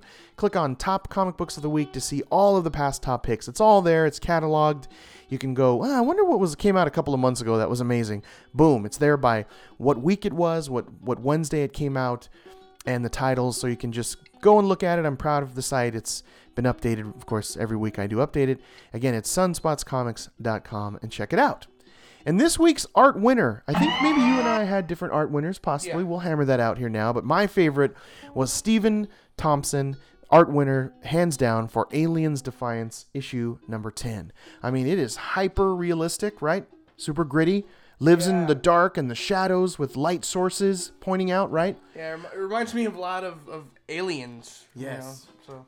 The movie. And the movie Aliens. And look at, there's a, there's a, like the third page in, there's a sequence where they're floating across these, this, these two ships and the sky sort of behind them with the star lines, sort of bleeding yeah. star lines, really gives that feeling of motion that they're floating through space. And if anything, this, because of the lack of sort of dialogue in some of these space moments, it really makes you feel that, that bit of that loneliness and that crazy creepiness of floating throughout space. And he does a great job of capturing that. And also, like, living in the dark. This this issue actually really conveys in a beautiful way the shadows and the sort of eeriness and frightfulness of a being in a spaceship with minimal power. So most of it is dark. Yeah. And all of the sort of shadowing and light sources are just, they really pop. Yeah. And so Stephen Thompson, hands down, my art winner. Who was your art winner this week? Um, it was for Jughead. Jughead the Hunger. Yeah, the um, one shot. The one shot. I, I have to look at the artist's name, but um, I just I I loved this freaking book. It was just just in general, the book was awesome. Um, the colors were just freaking awesome. Like everything just about this book, I just loved. But yeah. the colors. Colorist was a D. Caniffy, by the way. D. Caniffy, and the art was Michael Walsh. Um, but yeah, it was it was just a fun book to read, and I think I, I've never read any Archie stuff, but like purple. The, yeah, a lot of a lot of colors, a lot of a lot of reds in the backgrounds. You know, like reds and purples. Yeah, reds, purples, and then uh, just mixed with you know good like facial art. I, I mean, I've never seen these characters. You know, I mean, besides you know my knowledge of Archie.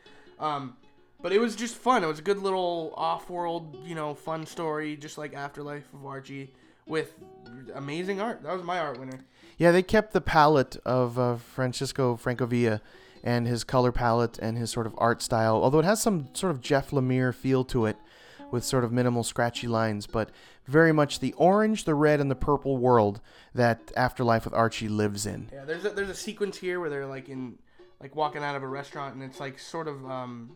at like dusk, you know, and uh yeah that the orange. Yellowish orange as they walk out and just sort of like takes over the whole setting is just beautiful to me. It, it, same with nighttime. Nighttime is very blue and purple, and just the environment alone with all these colors and and, and it just bleeds in well with the story that they're trying to tell. So I, I liked it a lot. It gave off that very stylized horror feeling, horror movie feel yeah. that, that uh, Francovilla is doing for the Afterlife with Archie. It's just so well captured, and look at how they use the giant lettering in the background there. Shove. Like it reminds as, me a little bit of Allies, like Allies yeah. uh, from last week, where um, they they drew in the actual words instead of you know adding it in with post. Um, yeah, like there's a part where um, I forget his name, shoves Jughead.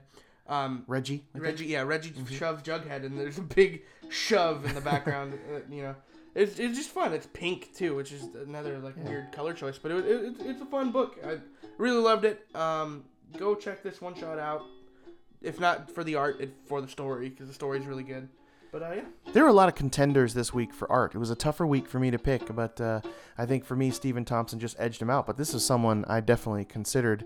Uh, Michael Walsh, right? Yeah. Uh, top notch. So those are our art picker uh, picks of the week, and the art cover winner for me was Andy Kubert this yeah, week. Same, same. Oh, you agree with me on yeah. that one? Excellent. For his uh, Dark Knight three, The Master Race, issue number eight, and it was beautiful. It was the only piece of art this week that I saved as my desktop background. Yeah. I mean, because the glorious cover with Wonder Woman there and that Frank Miller style, right, and yeah. three hundred sort of look. and there's just, she's whipping around her lasso, and it just has this gleaming sort of sun-like yellow that's whipping all around her and lassoing above her head as she's being shot at. She's even hit, if you look in closely. Yeah. But there's just this sort of fire bolts of, of Kryptonian heat vision. Laser that's all beams, yeah. Eye beams are blasting past her, but it just has that Frank Miller three hundred sort of look, and it just lives in this entire palette of orange, yellow, and black, right? Yeah. Striking. What's, and what I think is, is kind of awesome when you get into the book, too, and even with the cover, is that, you know, you can't see Wonder Woman's face. It's blacked out. Yeah, it's silhouetted, you know? Here. I love um, that. Which is which is interesting because, you know, a major factor of why Wonder Woman is so great is because she's beautiful and she's a woman and she's all about woman empowerment. So it's kind of funny and interesting that they blacked out her face to make her more intimidating. Right. So it, it like was... he focused on the musculature of her. Look yeah. at her back pose there, right? She's blocking the beam. Her shoulders are gigantic. She's yeah. bigger than I am. Just a great action scene. She's being shot. She's blocking with her cuffs at one point, and it's just uh, it's just beautiful action. And there's like this war going on behind her, and she's just iconic, right? Pose there. Just lovely. But definitely, we agree then, our artist cover winner of the week was Andy Kubert of Dark Knight three, The Master Race, Issue eight. Check, put your eyeballs on it. Uh, they'll be very happy that you did. And a quick little breakdown. I actually purchased twenty comic books this week, and nine of them made it to the Great Ones list, which is good. Almost almost that fifty percent that I like to be at, so that was nice. New number ones, there were five, and four of them made it to the Great Ones pick list, which is amazing. That's really, really good. We'll discuss those here in a second, but it's hardly, it's very rare where almost all of the new number ones made it to the Great Ones pick list, so... So here we go. This uh, let's get into the top comic book recommendations. This is the Great Ones of the Greatest we picked for New Comic Book Day, March twenty-ninth. We consider these to be the greatest of the great ones, and really it's got to be super great to make the Sunspots Comics recommendation list, so you can safely and easily go out and buy these. So here we go. These are the Great Nine. Coming in at number nine is Justin's artist pick winner of the week, Jughead the Hunger. One shot, which is nice. You don't need to know anything about it. Doesn't go on. This is it. It's just a one shot. So tell us what you, I mean, we already broke down sort of the art, but story-wise, what's kind of happening here, of course, in a spoiler-ish for you kind of way? Uh, so there's a killer on the loose in, you know, the town of whatever the heck the town's name is. Riverdale. Riverdale, yeah. I don't know why I forgot that. That's, it's so iconic. Um, Has its but, own uh, show. Yeah. yeah. Uh, so there's a killer on the loose, right? The, the first couple panels is like a... Almost, she looks like Aunt May, but I guess she's like the librarian or something. Very much like Aunt she May. She looks like Aunt May. Um, she's running away from somebody, and she's, you know, tripping out, and then all of a sudden her head's gone. Um, and there's twelve people that live in this town, so, yeah, so there's like... down the middle of middle of the street. She's walking down the middle of the street, yeah, in, on Main Street in Riverdale. There's no one there, but anyway, um, yeah, great so horror scene moment. It was a uh, basically there's a killer on the loose. Turns out, uh, by like you can see by like the third or fourth page that it is not human. Um. And then, obviously... But you don't know what it is. They yeah, just kind of show an it arm. It's, it's kind of cool. Arm. And then you sort of go on through the storyline and figure out that somebody... I mean, it's not really a spoiler. It's Something. sort of in the name. But right. Somebody in the Archie Friends is a werewolf. And then like it him. just goes crazy. And it's awesome. Um, real fun book. I just... I. Picked it up and put it down real quick because I finished the crap out of it super fast. Um, art was obviously my favorite. We Very little dialogue, that. right? Not, yeah. not weighed down by a lot of heavy dialogue. Yeah, um, yeah, it was just, it was just fun. I, I don't really know how to else like what other describing words. Well, I think just... conceptually the cool part about it is they have no regard. I mean, yeah. they have some regard for these characters, but they don't mind like. People dying, dying and yeah. bad things happening to him, right? Because it's not, it's just encapsulated into yeah. its only one shot without any continuity worries, you know? Yeah. So you really get to live in this sort of world. But one funny scene I thought that they mixed into was where Jughead is sitting in the actual diner, diner yeah. in Pop's diner, and he's making this colossal sandwich. Well, like... like So you think, like, maybe the hunger's just about how much he eats. Yeah. I mean, you don't know. It is Archie Horror Titles. You know it's um, going to go crazy. But it, it, I thought it was just before that they show that it's him...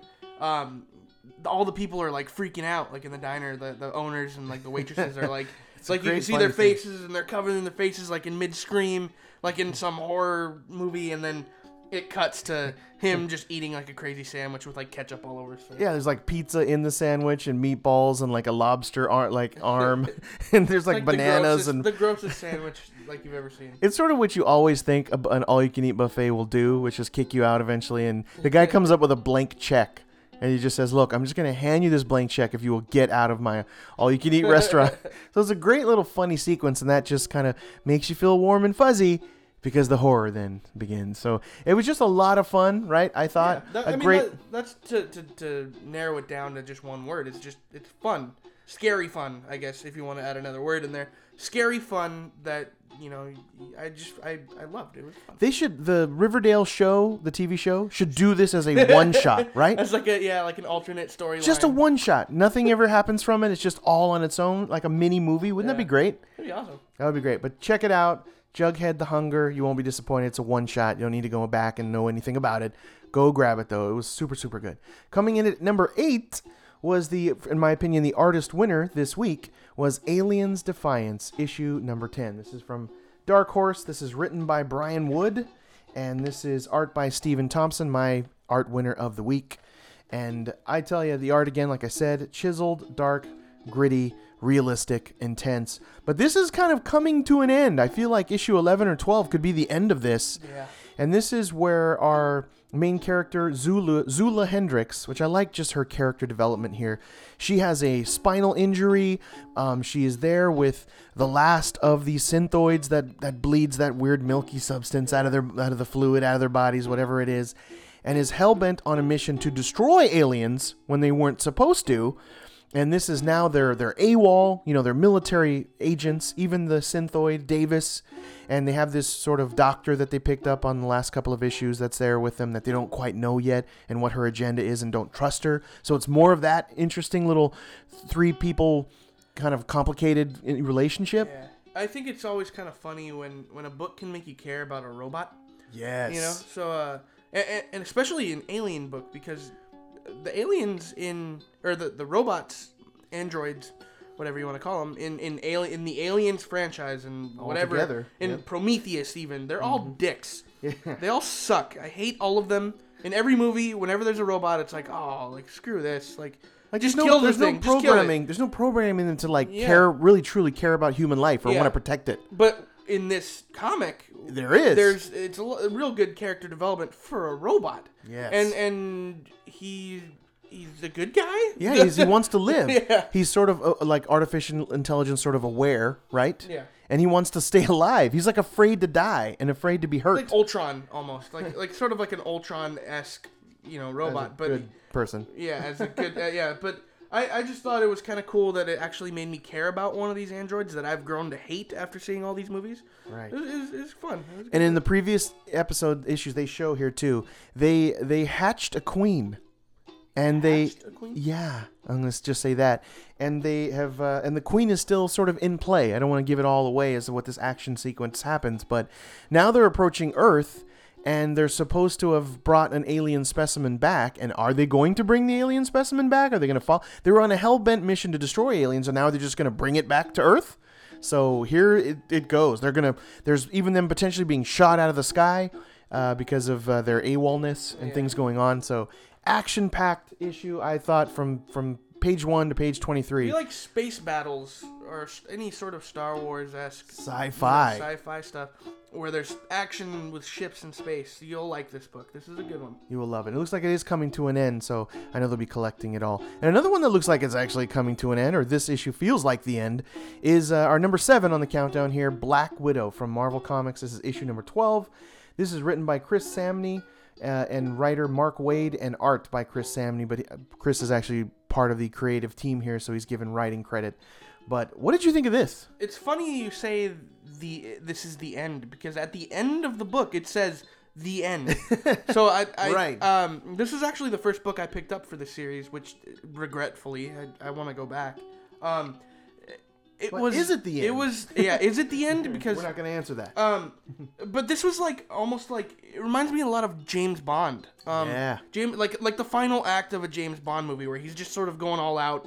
At least the Daniel Craig ones, I guess. Um, and he's sort of beaten up, and he's trying to come back, and and it's it, it's a fun ride. Uh, lots of like crazy spy action, you know, with Black Widow flipping around and doing some stuff. Um, what I always thought was kind of funny though is like none of them like will die. It's like just die, you know. Nobody ever like actually fatally gets wounded or anything in this particular like, issue, or, yeah. or so you think. Like you're, right. you think there? like, oh, like she got her, she's a gun, and then like, oh no, what the hell? Like where'd she come from? You know, hard to kill. But in the gist here too, this uh, this series has been phenomenal. You should definitely pick up Black Widow, but.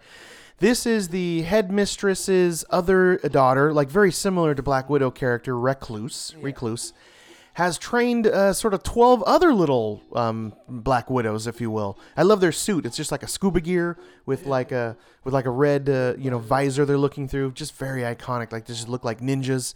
But this is now that the head mit- mistress sort of killed herself in the Red Room. Recluse was close to there and considers she was the daughter, the, the daughter yeah, the right? Daughter of the, Whether she's really biologically a daughter or not, yeah. but consider her a mother and hellbent on killing Black Widow for having the head mistress kill herself. You know, all blackmail sort of things going on and information. Uh, and this is her trying to clear the some, some red out of her ledger. you, right? you know what I think is kind of funny? This very well might be the last issue, but it's a very good issue to just jump on. Yeah, you know, which is like alone. It's kind of strange because you don't really need any backstory to see what's going on. It explains it in the little prologue, but. I mean, if you did read it, like, good for you, because you, I, I obviously awesome. didn't read the first eleven issues, and, like, I regret it. I'm definitely going to read them. But you jump onto this issue, and you don't need any backstory. You don't need anything to, like, tie you down to the series. And it's sort of sad, because, like, I hope this isn't the end. Like, I want right. to keep reading, so... Yeah. Um, well, you'll have eleven yeah, I mean, issues have to eleven go back. Issues to go back on, but I want I want to see what happens from here. You know, like, what's going to happen? Is this girl finally dead? Like, what the hell? So... We'll see what's going yeah. forward. But, this um, is like doing a great job of resetting Black Widow, I think, and preparing her for her own movie. Yeah. It just seems like they're gearing up for that, right? But this is, uh, I mean, you get to see what sort of a glimpse into the current status of Tony Stark is in this and how he comes into a, effect. He's on a beach. Yeah. And like, well, we've had um, hints of or Tony Stark being shown as dead. And well, yeah, the, there now, is just his artificial intelligence hologram with his personality yeah. downloaded into something. So we're not really sure if he's a human entity in this, this. This ties in directly, it, it says it in the beginning, into one of the Civil War issues. Yeah. And that was that was a couple months back.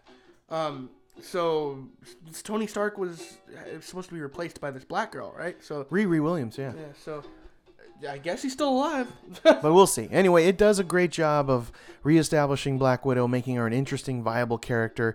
I mean, this series has been great. You've had the Winter Soldier mixed in into it in past issues, them as potentially a love interest, but it's just drawn so well. It's masterclass team here of Chris Samney and Mark Waid. You need to check out Black Widow. I really, there's only three titles I guess I, I'm really loving in the Marvel world, you know, Moon Knight, Daredevil, and Black Widow. And it's just phenomenal. It's funny because they're like they're like total non, um, I guess spotlight I guess Spider-Man characters. Too. You know, they're not like spotlight characters like Spider-Man. Spider-Man is a heavy, you know, heavy hitter. That's one of their most you know productive titles. He's A-lister. But like you get you like these three independent ones. You got the yeah. sort of independent ones: Moon Knight, Black Widow, and Daredevil. Yep. Which is cool. Um, one thing I want to say before we get off of this: the panel work. Yes. The shape of the panels were Absolutely. were just so awesome. The layouts. It's almost like you can you can look at one page and you can hear dun dun dun dun dun dun dun and so dun dun dun dun dun dun.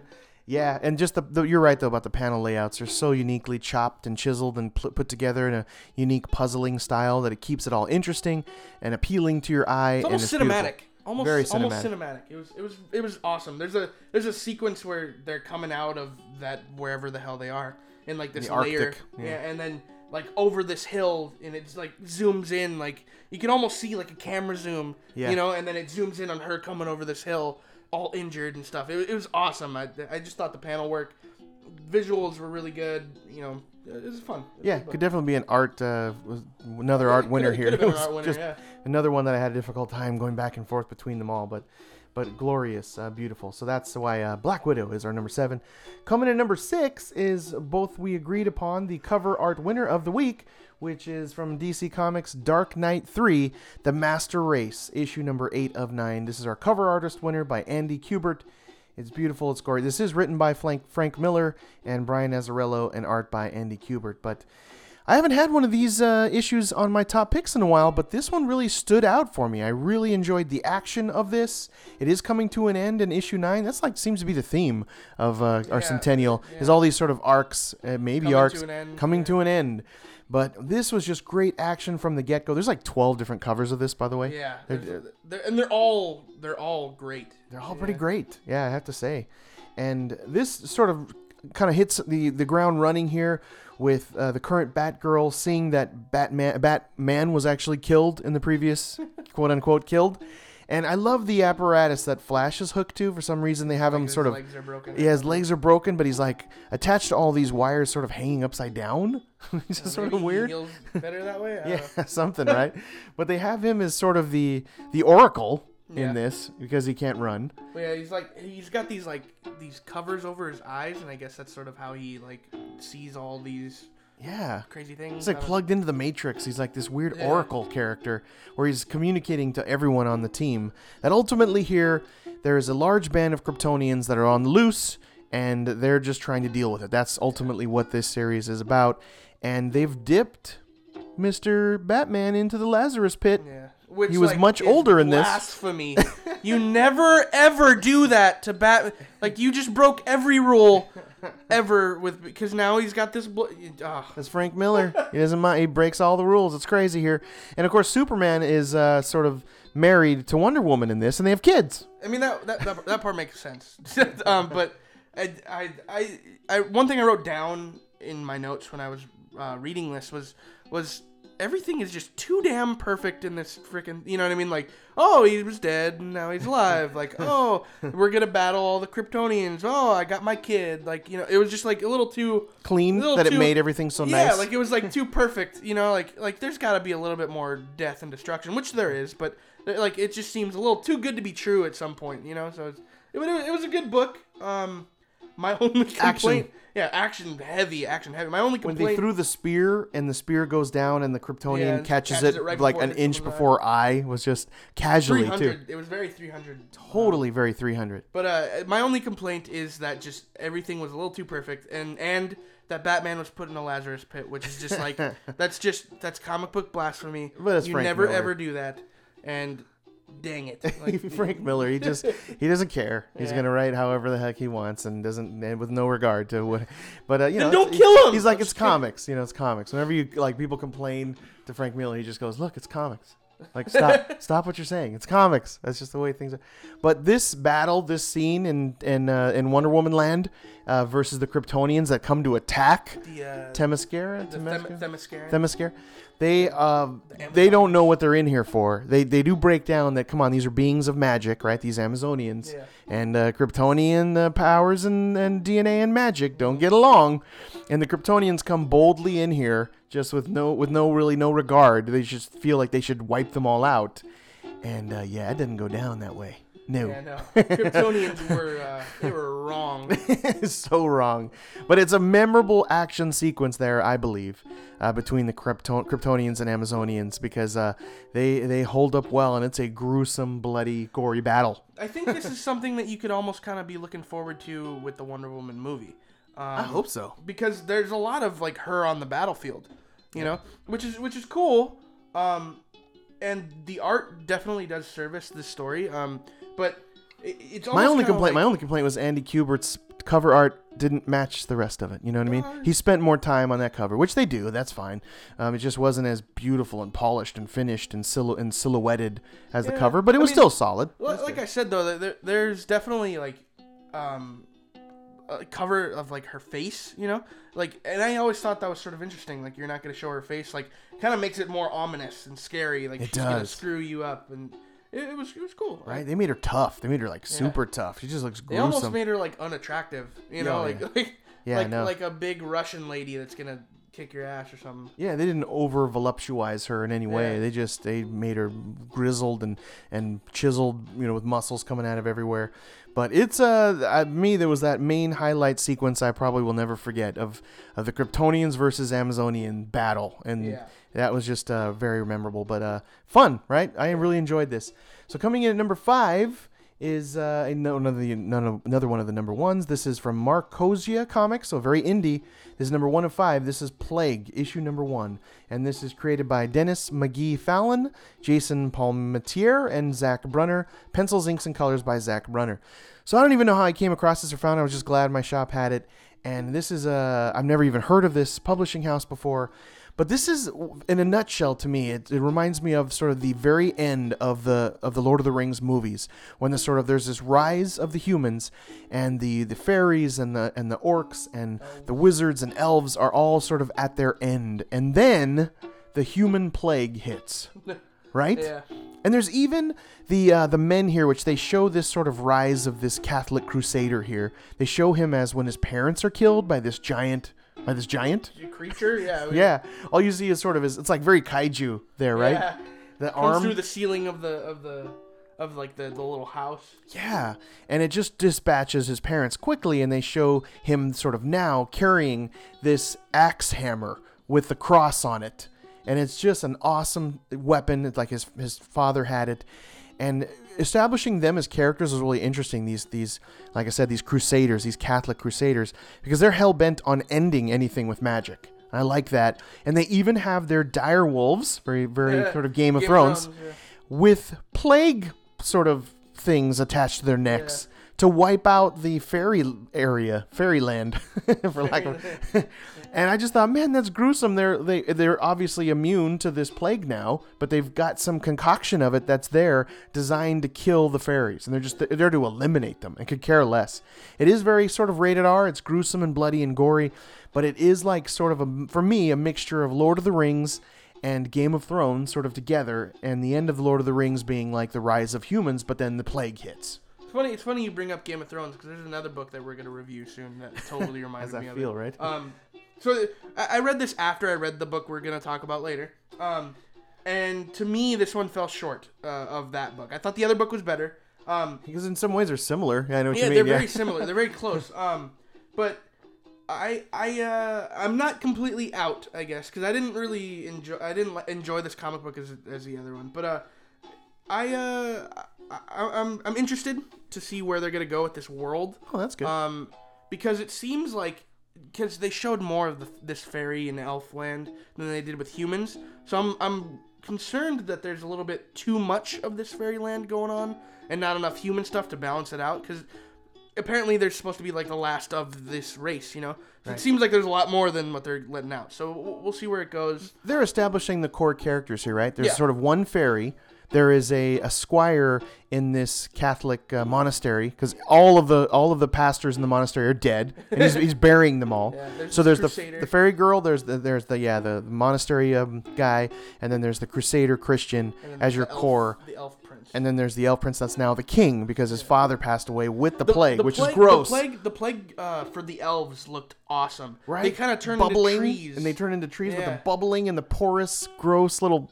Like pimples cool that were popping. I mean, it was gross. There was some grossness there, but I thought it was definitely interesting. It definitely just establishing Game of Thrones feel for me because there's this large cast in a way besides yeah. those three characters. So I was like, oh man, there's a lot of people they're introducing, but um, worth it, worth looking at. The art is phenomenal. It's uh, definitely something different for me off the beaten path. I definitely yeah, want to see where this I, goes. I've never, out of all the years of me reading comic books with you, I've never been recommended something like this. So yeah, it's uh, different. At least from you. So it, it is a little.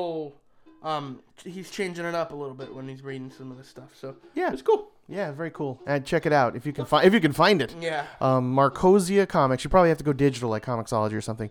Marcosia Comics Plague issue number one of five. I'm all in. And uh, art again, art by Zach Brunner. Beautiful, gorgeous. Couldn't find any of them on any social media, by the way. Had no no luck, including Marcosia Comics. It's just sort of there's nothing very much there. So very indie, very self-published, but uh, respect, very good. And our number four pick of the week is from Action Lab Danger Zone, Voracious Feeding Time, issue number four. And uh, this is uh, so much fun. I'm loving this. It's like Back to the Future with dinosaurs. It's science fiction. It's action. We discussed it um, in the the interview for twenty-seven minutes, so I won't go too heavily into it.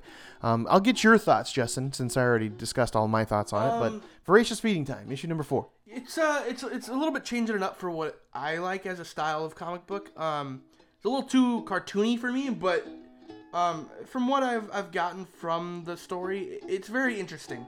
Um, I I started reading the first series. I haven't caught up completely with you, um, but uh, I started reading the first series, and I was a little bit confused going forward. So I'll get back to you. Good, excellent. All right, that's enough said. You don't need yeah. to. That's that's a, that's a fair assessment. At least you're interested. Yeah. And you're going to keep going with it. So I've talked uh, enough about Voracious Feeding Time, but check it out. It's different. It's another off the beaten path and a little weird and twisted with you know a guy that is is you know trapping dinosaurs and feeding to people in their restaurant, and uh, it's just so much fun and action and adventure and dinosaurs. So just go check it out. Voracious Feeding Time through Action Lab Danger Zone. You'll love it. But here we go now, finally, breaking into the top three. The final three here for this week in New Comics. And, and number three was amazing. For, uh, was Unfollow number seventeen. Another very close to the end. yeah, there were one hundred forty um, people that the creator of Twitter just said that he was going to do- give his billions to. And, of course, it's kind of this social experiment to see. He really wanted to watch them all kill each other. It's like a like a Hunger Games type thing. Um I, I when I read this, you get you you were still ongoing, so I only read up to like number five, um, and I sort of fell off. And, and jumping into this one, like I almost didn't need to read the other ones, which yeah. I thought was kind of cool. So you can kind of jump into the story wherever and sort of just understand if you have the general knowledge of the comic book. Um, it, it it's very like just like boom, you're yeah. in this world, and and um. This is writer Rob Williams, by the way, and artist Mike Dowling, and uh, very gritty, very realistic, right? It was really yeah. no... Um, uh, the stylization, if you will, here is just to be very lifelike and colored lifelike, right? Yeah. Wasn't sort of any sort of fantasy or outer worldly oh, sort yeah. of element. Very like colored in, real and drawn yeah, real. You're in the woods. This is what it looks like. You know, it is very uh, very realistic, I guess you, you could say. Uh, some of the characters are, you know... a little bit more mysterious if you haven't read any of the back issues. I I know some of these characters, and I remember a lot of these characters, so uh, jumping in back into it like I did, it was it was good. Um, but there's some some crazy stuff going on. Um, yeah. This guy's talking to like a leopard, and yes. you're just like, what? And then there's this guy with this mask, so if you haven't read any of these, like, you will not get it. But, uh... And then, like, there's just, this guy's just, like, crazy with animals. The the, the Yeah, the, the creator of, this, of, of this, Twitter, if you will. Yeah. It's like a, he's just, like, the animals are flocking to him. Like, like he he's... has an app for that or something. Like, no, or he's gathering two by two to, for, to load into the ark, maybe, or something. But just animals are gathering to him. He's supposed, ultimately, in the in the past issues, he was dying. And uh, he's, Not he's, anymore. Yeah, he talks about that as well. And now animals are flocking to him in a weird way. And his right-hand man, henchman, with this crazy sort of Mayan mask, has now turned against him. Yeah. And without going into too and much detail here. Dying. And you got our, our main, uh, sort of, they're all a few main characters, but one of them that actually does speak to this leopard that gives him advice yeah, is strange. And then Deacon is the uh, the old man that yeah, speaks to God. Man. Yeah. Like, they're all a little twisted and, and weird all, in their own way. They're all crazy people. And, like... Uh, maybe the, that was sort of the reason why this guy picked the one forty um, and yeah. sort of brought them all here, was because they all had these little, um, I guess, insanity things going on. Strange. Everyone's a little bit weird. Everyone's a little bit crazy. Like the um, one girl, the blonde-haired girl, she's like what you would consider Kim Kardashian to be. Okay. She really starts that sort of journey. She's just this famous for doing, you know, not very much and uh-huh. very super rich, but is just um, n- not humble in any way, shape, or form, you know, and just sort of mean to people. And she's there's been a journey there for her. And then the girl that's sort of the camera woman is also very interesting. And like the very first episode uh, issue of, of Unfollow number one, yeah. she was like raped and beaten, and they filmed her as part of uh, this sort of ISIS, yeah. Daesh sort of thing, whatever. And uh, she's just sort of come to terms with wanting to live and not want to kill herself. Yeah. So there's been com- complex characters that have been created here. That's, to me, what uh, really is the core at Unfollow here. And you seeing the development of these characters. But it's coming to an end. It feels like it's yeah, very much coming to an at end. The, at the end of this book, you can definitely see where they're going. Yeah. Um, I don't want to say it because it, it is kind of um, it is kind of awesome, awesome to see. um, so, yeah, the, at the end, by the end of this book, you'll know the future and what's going to happen. From here on, um, it's uh, it's it's coming to a blinding halt. Like you're gonna showdown yeah, time, basically. It's gonna be, gonna be nuts. Fun. So yeah. I, I'm excited. I'm gonna go back and read some of these. Uh, you should. And uh, yeah, I mean, it, it was a good book. I liked it a yeah, lot. Yeah, fantastic book. So coming in number two is uh, the one of the last of the two new number ones this week from Aftershock Comics, Pestilence. This is written by Frank Tieri. Also, Frank Thierry, we forgot to maybe mention, he wrote the number nine. I think we left his name out. Jughead the Hunger. He also oh, yeah, wrote he Jughead wrote, the Hunger. Yeah, Frank Thierry. So he wrote our number nine and he wrote our number two. This is Pestilence, issue number one. Now, this is definitely a mature read here. Mature yeah, title. A lot of boobs. Um, and blood. Boobs. And gore. And more boobs. It's not that bad. There's a couple of panels. But um, th- but overall, it's the violence of it, right? Yeah. I, I mean, like I said when we were reviewing Plague. Look at the cover. Yeah, the cover's nuts. It's it's like a like a, a knight, you know, helmet uh, with blood, like, all over it. And, so, and his yeah. eye? Yeah. Eyes? Yeah. Eye-ish? Um, gross. uh, this was almost art cover of the win for me. The really? Art cover. Yeah. Just from looking at it, I know you guys are playing For Honor. Yeah. And it's just constantly there's, in my mind. You know, since I've been playing that game, there's been a lot of, like, Dark Age comic books that have come out. So it's kind of they're kind of cool. Um, yeah, it relates but, to but, gameplay. Going back to the story, so it's basically... Um, oh, an a- art by Oleg Akunev, which I couldn't find anywhere. Again, another one. Illuria, mysterious. But, uh, yeah, go ahead. Sorry. So it's sort of during the Crusades. Um, the yes. Chris, the Christianity...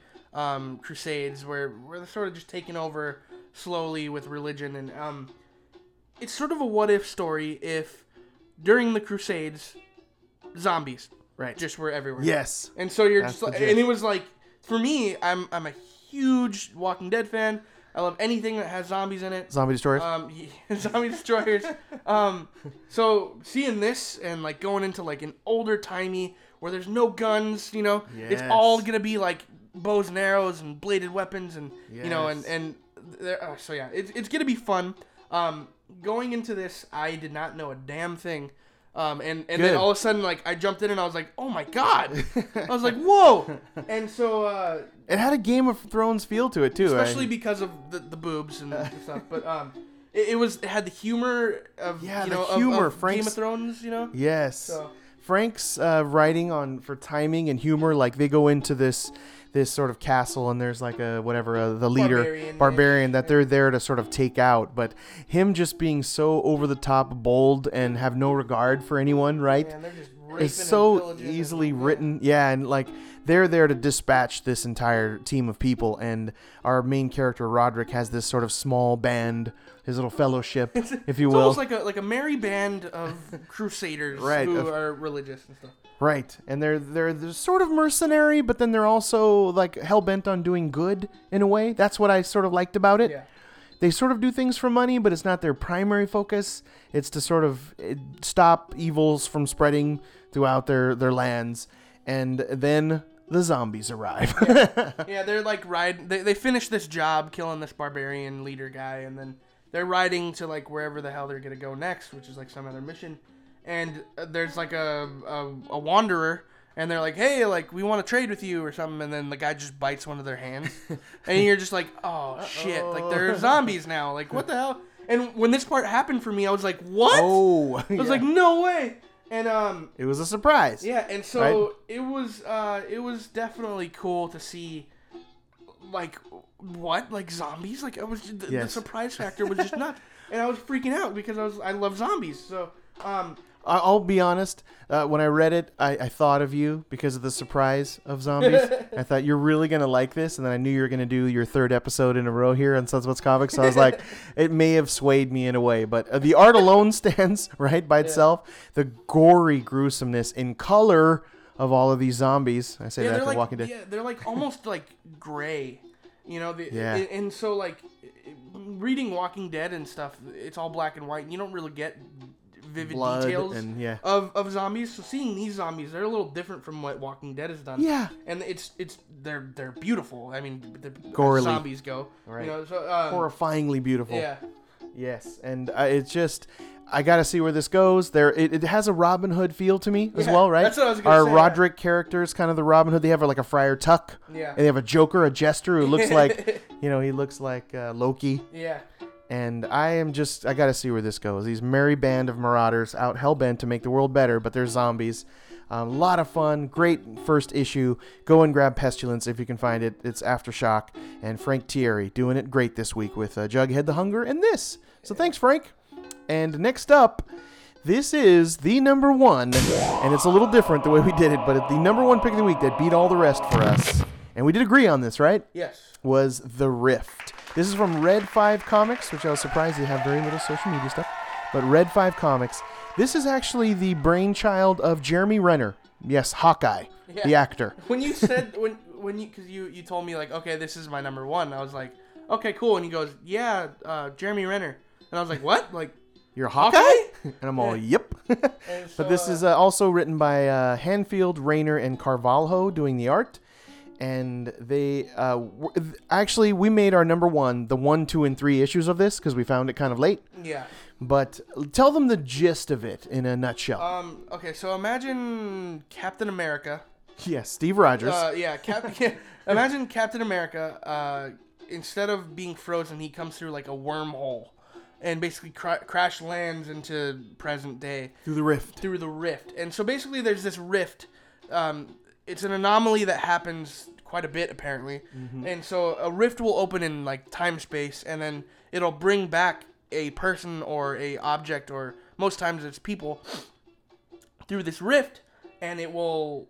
basically, they have a certain amount of time before this rift um, closes, and it, right. it can like be like a nuclear disaster. Because if uh, ultimately, if whatever comes out of the rift has to exactly go back, mm. and if one element is not brought back to the rift, it upsets the space-time continuum, yeah. and there's a massive sort of energy level omega yeah. explosion. And so I thought it was kind of cool. They they like they break down a lot of these incidents in As, real life. Like right. like Chernobyl was one of them. Was a rift. Yeah, and yeah. it was a rift, and like uh-huh. you know um the the bombings of of Yoshinoya or, was a rift. Or not Yoshinoya. Uh, the, the restaurant. Yeah, yeah, it's delicious.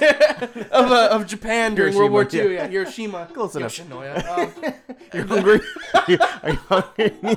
He needs a bowl of food right away. But anyway, close the bombing enough. of Hiroshima was the rift. Oh, Jesus, I can't. I'm never gonna get over that. Hiroshima, whatever. Yeah, uh, it, it was a rift. It, it, so they blame it on like five or six events. Yeah, and so that's uh, cool how they weaved that in there. Yeah, it was it was really cool to see th- sort of like almost like a Back to the Future-esque thing with, mixed with Captain America, mixed with like a disaster movie.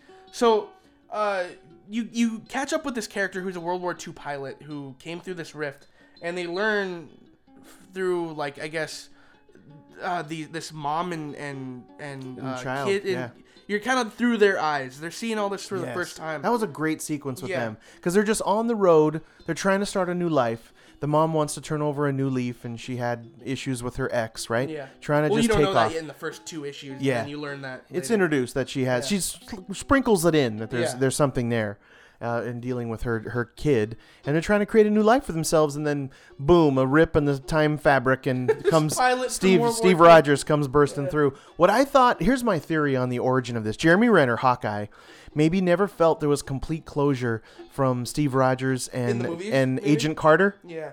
He didn't um, feel closure from the movies because he ultimately wrote a scene in here, and that's the only scene oh, yeah. I'll sort of spoil. One sequence yeah, where our Steve Rogers character has his final dance yeah. because time has passed. You know, there's been eighty years, and his his wife, his wife yeah. is in Alzheimer's, and she has Alzheimer's. She's in a, a nursing home, and she's the angry version. She's, yeah, she's really done. mean and upset. Real but they have that last dance, and he she doesn't even recognize him. And I feel like Jeremy Renner pulled that like from from that. The birth of it from that scene, yeah. him wanting to expand on that, and uh, I, I love that they had that, that moment where yeah. he does get to say goodbye so, to his wife. Essentially, what what happens? Because it teared me that, up. Yeah. I got misty. I did. Yeah. I was like, whoa. Well, essentially, what happens because of that? This rift closes, and it doesn't actually cause a catastrophe. So it leads to say that they maybe theorize. You know, they theorize the the mom and the child actually theorize that um that maybe they're coming back here for a reason to. Yeah. Fix something because it's not science. Yeah. It's it's it's a like higher love. being. Yeah, like, it's yeah. God or a higher power of some and sort. So, um, going into issue three, there's another rift. So this this World War Two pilot was told that if he went back through the rift, that he would die. Yes. And because of, of the, what he had, what happened with his wife, it, it closed, and he actually is still alive. He's still in present day. So, um, other than that, there's another rift, and there's this boy that comes through, and it's sort of um. A another sort of story, yeah, side story, on, um, that I thought was just was just beautiful. Yeah, don't spoil yeah. it, right? Uh, that that how what you find out about the young woman and her son is a surprising yeah, I twist. I don't want to tell you about yeah, issue don't, three. Yeah, because like, issue three was was had the highlight of all all all the well, series so far. We'll take them in order. Two was, you were right, where the, yeah. the scene between Steve Rogers, we'll just call him, his name is not that, sorry, and Agent Carter, her name is not that, I'm sorry. But they, you know, he, she doesn't recognize him. She has, you know, level ten Alzheimer's. Yeah. And then he puts that, their, the, you know, piece of vinyl on, and she, she remembers. remembers him, and they have that last dance, and then she, you know, um, and she passes away. You might, it's a not, I'll say that, it's yeah. a little spoilerish, but, and it's it's really heartwarming and, and really got me emotionally, and I was like, number one, easy, yeah, this is it. It was it was definitely like uh, by a landslide, like this was number I one. I agree. Um, I'm surprised we haven't found this earlier. I know. Uh, this is how it happens sometimes in comics. There's so much stuff out there, and that this is from Jeremy Renner and in the mind of him from this Red five Comics. It does feel like it is trying to give it that um, that selling the the story, you know, the storyline uh, of it, that trying to sell the animatics. The this is a way to put it out there to get this sold somehow. Yeah. If storyboarding I is mean, the word I, I was I looking could, for. It feels this, like it. I could see this going somewhere. This could be. This could be something. Uh, yeah. Who knows? Um, I love that it goes from, oh, it's a very scientific, it's a rift, it's a tear in this, the time-space continuum, to maybe this is like the show I used to love, Quantum Leap, yeah. where it is some sort of higher, higher, higher power that's uh, leading people towards the rift to absolve something. Yeah. You know? There's even an, a part in the issue number two at the end. Yeah. Um, oh, yeah. But it's sort of it's sort of yeah. uh, like another rift event. Yeah, another rift event that was sort of about Roswell and aliens. Right, it's tying it and, all together. You know, are they really aliens? I'll leave it at that. And Renner um, must be a conspiracy theorist be, yeah. junkie, because there seems to tie in a lot of these. Oh, this is how it happened. It's really the rift, yeah. and it, it just perfectly is weaved into everything and just makes sense.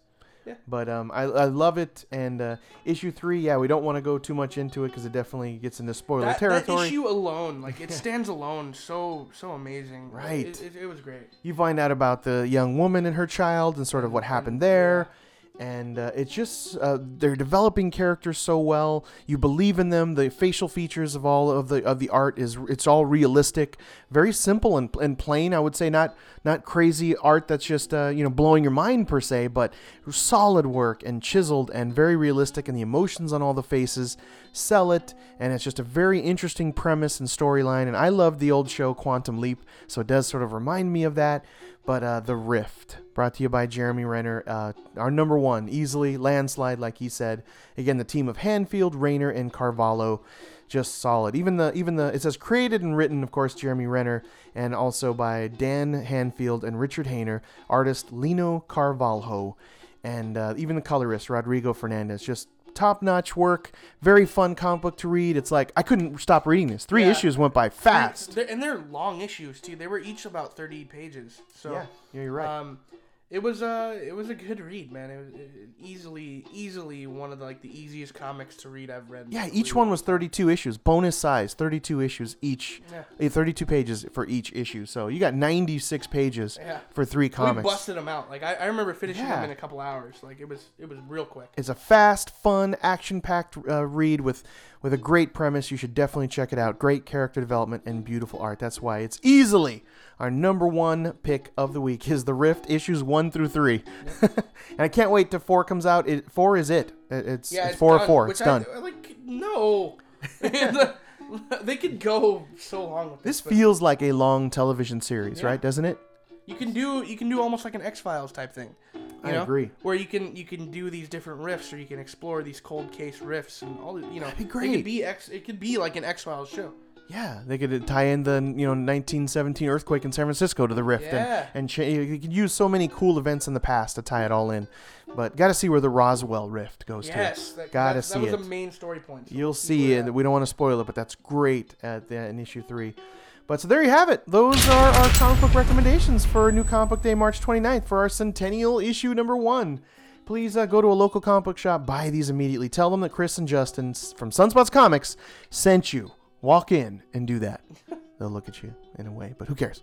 So if you have questions, comments, or would like a personal comic book recommendation, email us directly. Mine is Chris at sunspots comics dot com, and yours is?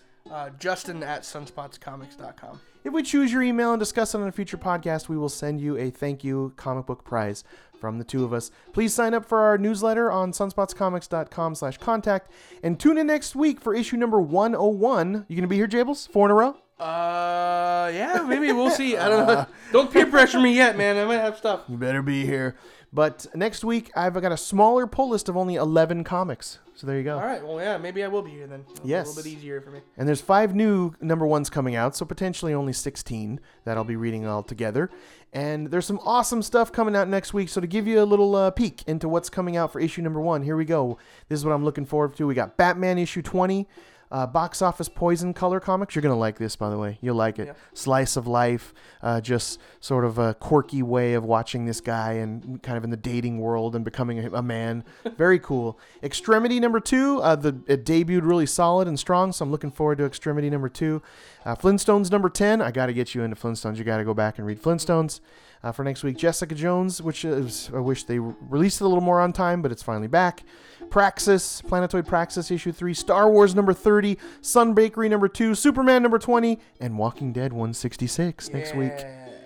The the, I, the Whisper War is still going on. I don't know why they numbered it to six. It's still the Whisper War going on. Yeah. I don't know why they numbered it. They shouldn't have, but it's still going. But that's just a glimpse into what's coming next week. It's going to be an amazing week of comic books, so please subscribe to us and listen in. And also, thank you so much for listening. If you enjoyed this podcast, you want to give just a little something back, go over to iTunes, give us a, a positive review and five stars. We'll personally thank you in a future podcast. It also helps like with the algorithm. You know, we, we get algorithm. higher up on the on the list. You know, you can, new people could find us. Tell us, you know, tell us your complaints if you want, uh, whatever, you know, you know, complain to us, blast us on Twitter, call us dirty names. And you know, your dirty names, your reviews are actually helping. You know, I searched iTunes just the other day, put in comic book, uh-huh. and ours is the fifteenth. Nice. It's crazy. I was like, that's cool. It's, it's you know, it comes up on the, before it was like nine hundred fifteenth. Yeah. It was like, you could never find it. Now it's like fifty. I was like, that's cool. It made me feel. And so if you give us a review, it helps with that and gets it a little higher on the list, if you will. And I also wanted to take a second to personally thank uh, you, the listeners, for supporting us and getting us and helping us be at issue one hundred. It's a passion project of mine. I ultimately designed this to just spread my love of comics in my own kind of po- positive way. You know me, Jables, is your pops. And I could not have done this without the support of my best friend and my beautiful wife, Patsy, whom I love dearly. Hi, babe. And also to you, Justin, thank you for your continual support, for you always backing me up and, and believing in me and, and appreciating everything I do in the world of nerdness. And uh, you've uh, been one of my driving factors and motivations, too. So thank you, my son, yeah. Justin Jables. No I love you. Thank you. I said I wouldn't cry. And also, of course, all my friends and family and people that have supported and listened to the podcast and and everyone. It just means a lot to me and you, the listeners, as well. And I hope you've gotten something out of it. I hope you enjoy it. I hope you found some comics that have enriched your enriched your life and, and brought fun to your life and, and you've spread it around and you got excited about it because I told you about it and you went somewhere else and handed it to someone. I just hope that's all happening out there because that's why I've kind of done it and I'm still doing it. So I also th- I think it's I think it's just nuts that a hundred weeks ago, a hundred weeks ago we were like, yeah, let's do this, and uh, you know I, I, w- I haven't been there for a lot of issues, and a lot of you know episodes that you've recorded, and I- I'm so glad that I've I've been included in this. It's it's a dream come true, to be honest, because I, every day I listen to multiple podcasts, I listen to stuff you know that you know is outside the comic book realm and whatever, and and you know it, it's very um. It's it's heartwarming to see that it's been so long and that you're still going. yeah. And uh, keep doing what you're doing. And, you know, if you guys have a podcast idea, if you guys have anything, you know, fulfill your dream. Do it. You know, don't don't just keep thinking about it or don't, you know, hesitate. Just just try it out and try to make it work. Do the best you can. We've gone through a lot of different changes. We've gone through multiple moves through, you know, true this, physical, physical, home actual home moves. Yeah, a lot of uh, some, some tragedies and some some, some good things. Yeah. Where uh, you're a grandpa now, which is I nuts. Know. Just craziness. Um, so yeah, I mean, you know, you know, face adversity, go through it, follow your dreams, I guess, because this is definitely one of our dreams to keep doing this. So, thank you guys. Um, you know. Keep listening. Yeah. We'll, we'll keep doing this. Like Heath Ledger as the Joker said, do things. I just do things. But I want to leave you with some wise words here from from Peter Parker's Uncle Ben. With great power comes great responsibility. It's a classic line, right? And and we all have that power within us. So express that power. Do it. Be yourself. But thank you again for listening. Hope you enjoyed it. And of course, be water, my friends. See you later, Jable. See you next week. Later. See y'all later. Thank you again. Bye. Till nothing left. All I really know is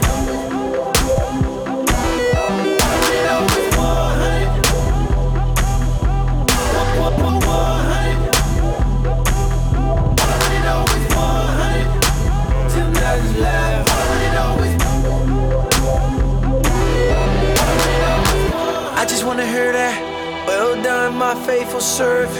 A life full of pushback, at that moment we'll all be worth it. Cause my work is worship, and when it comes back for his church all over the earth, we'll be giving no less than what he gave us first. one hundred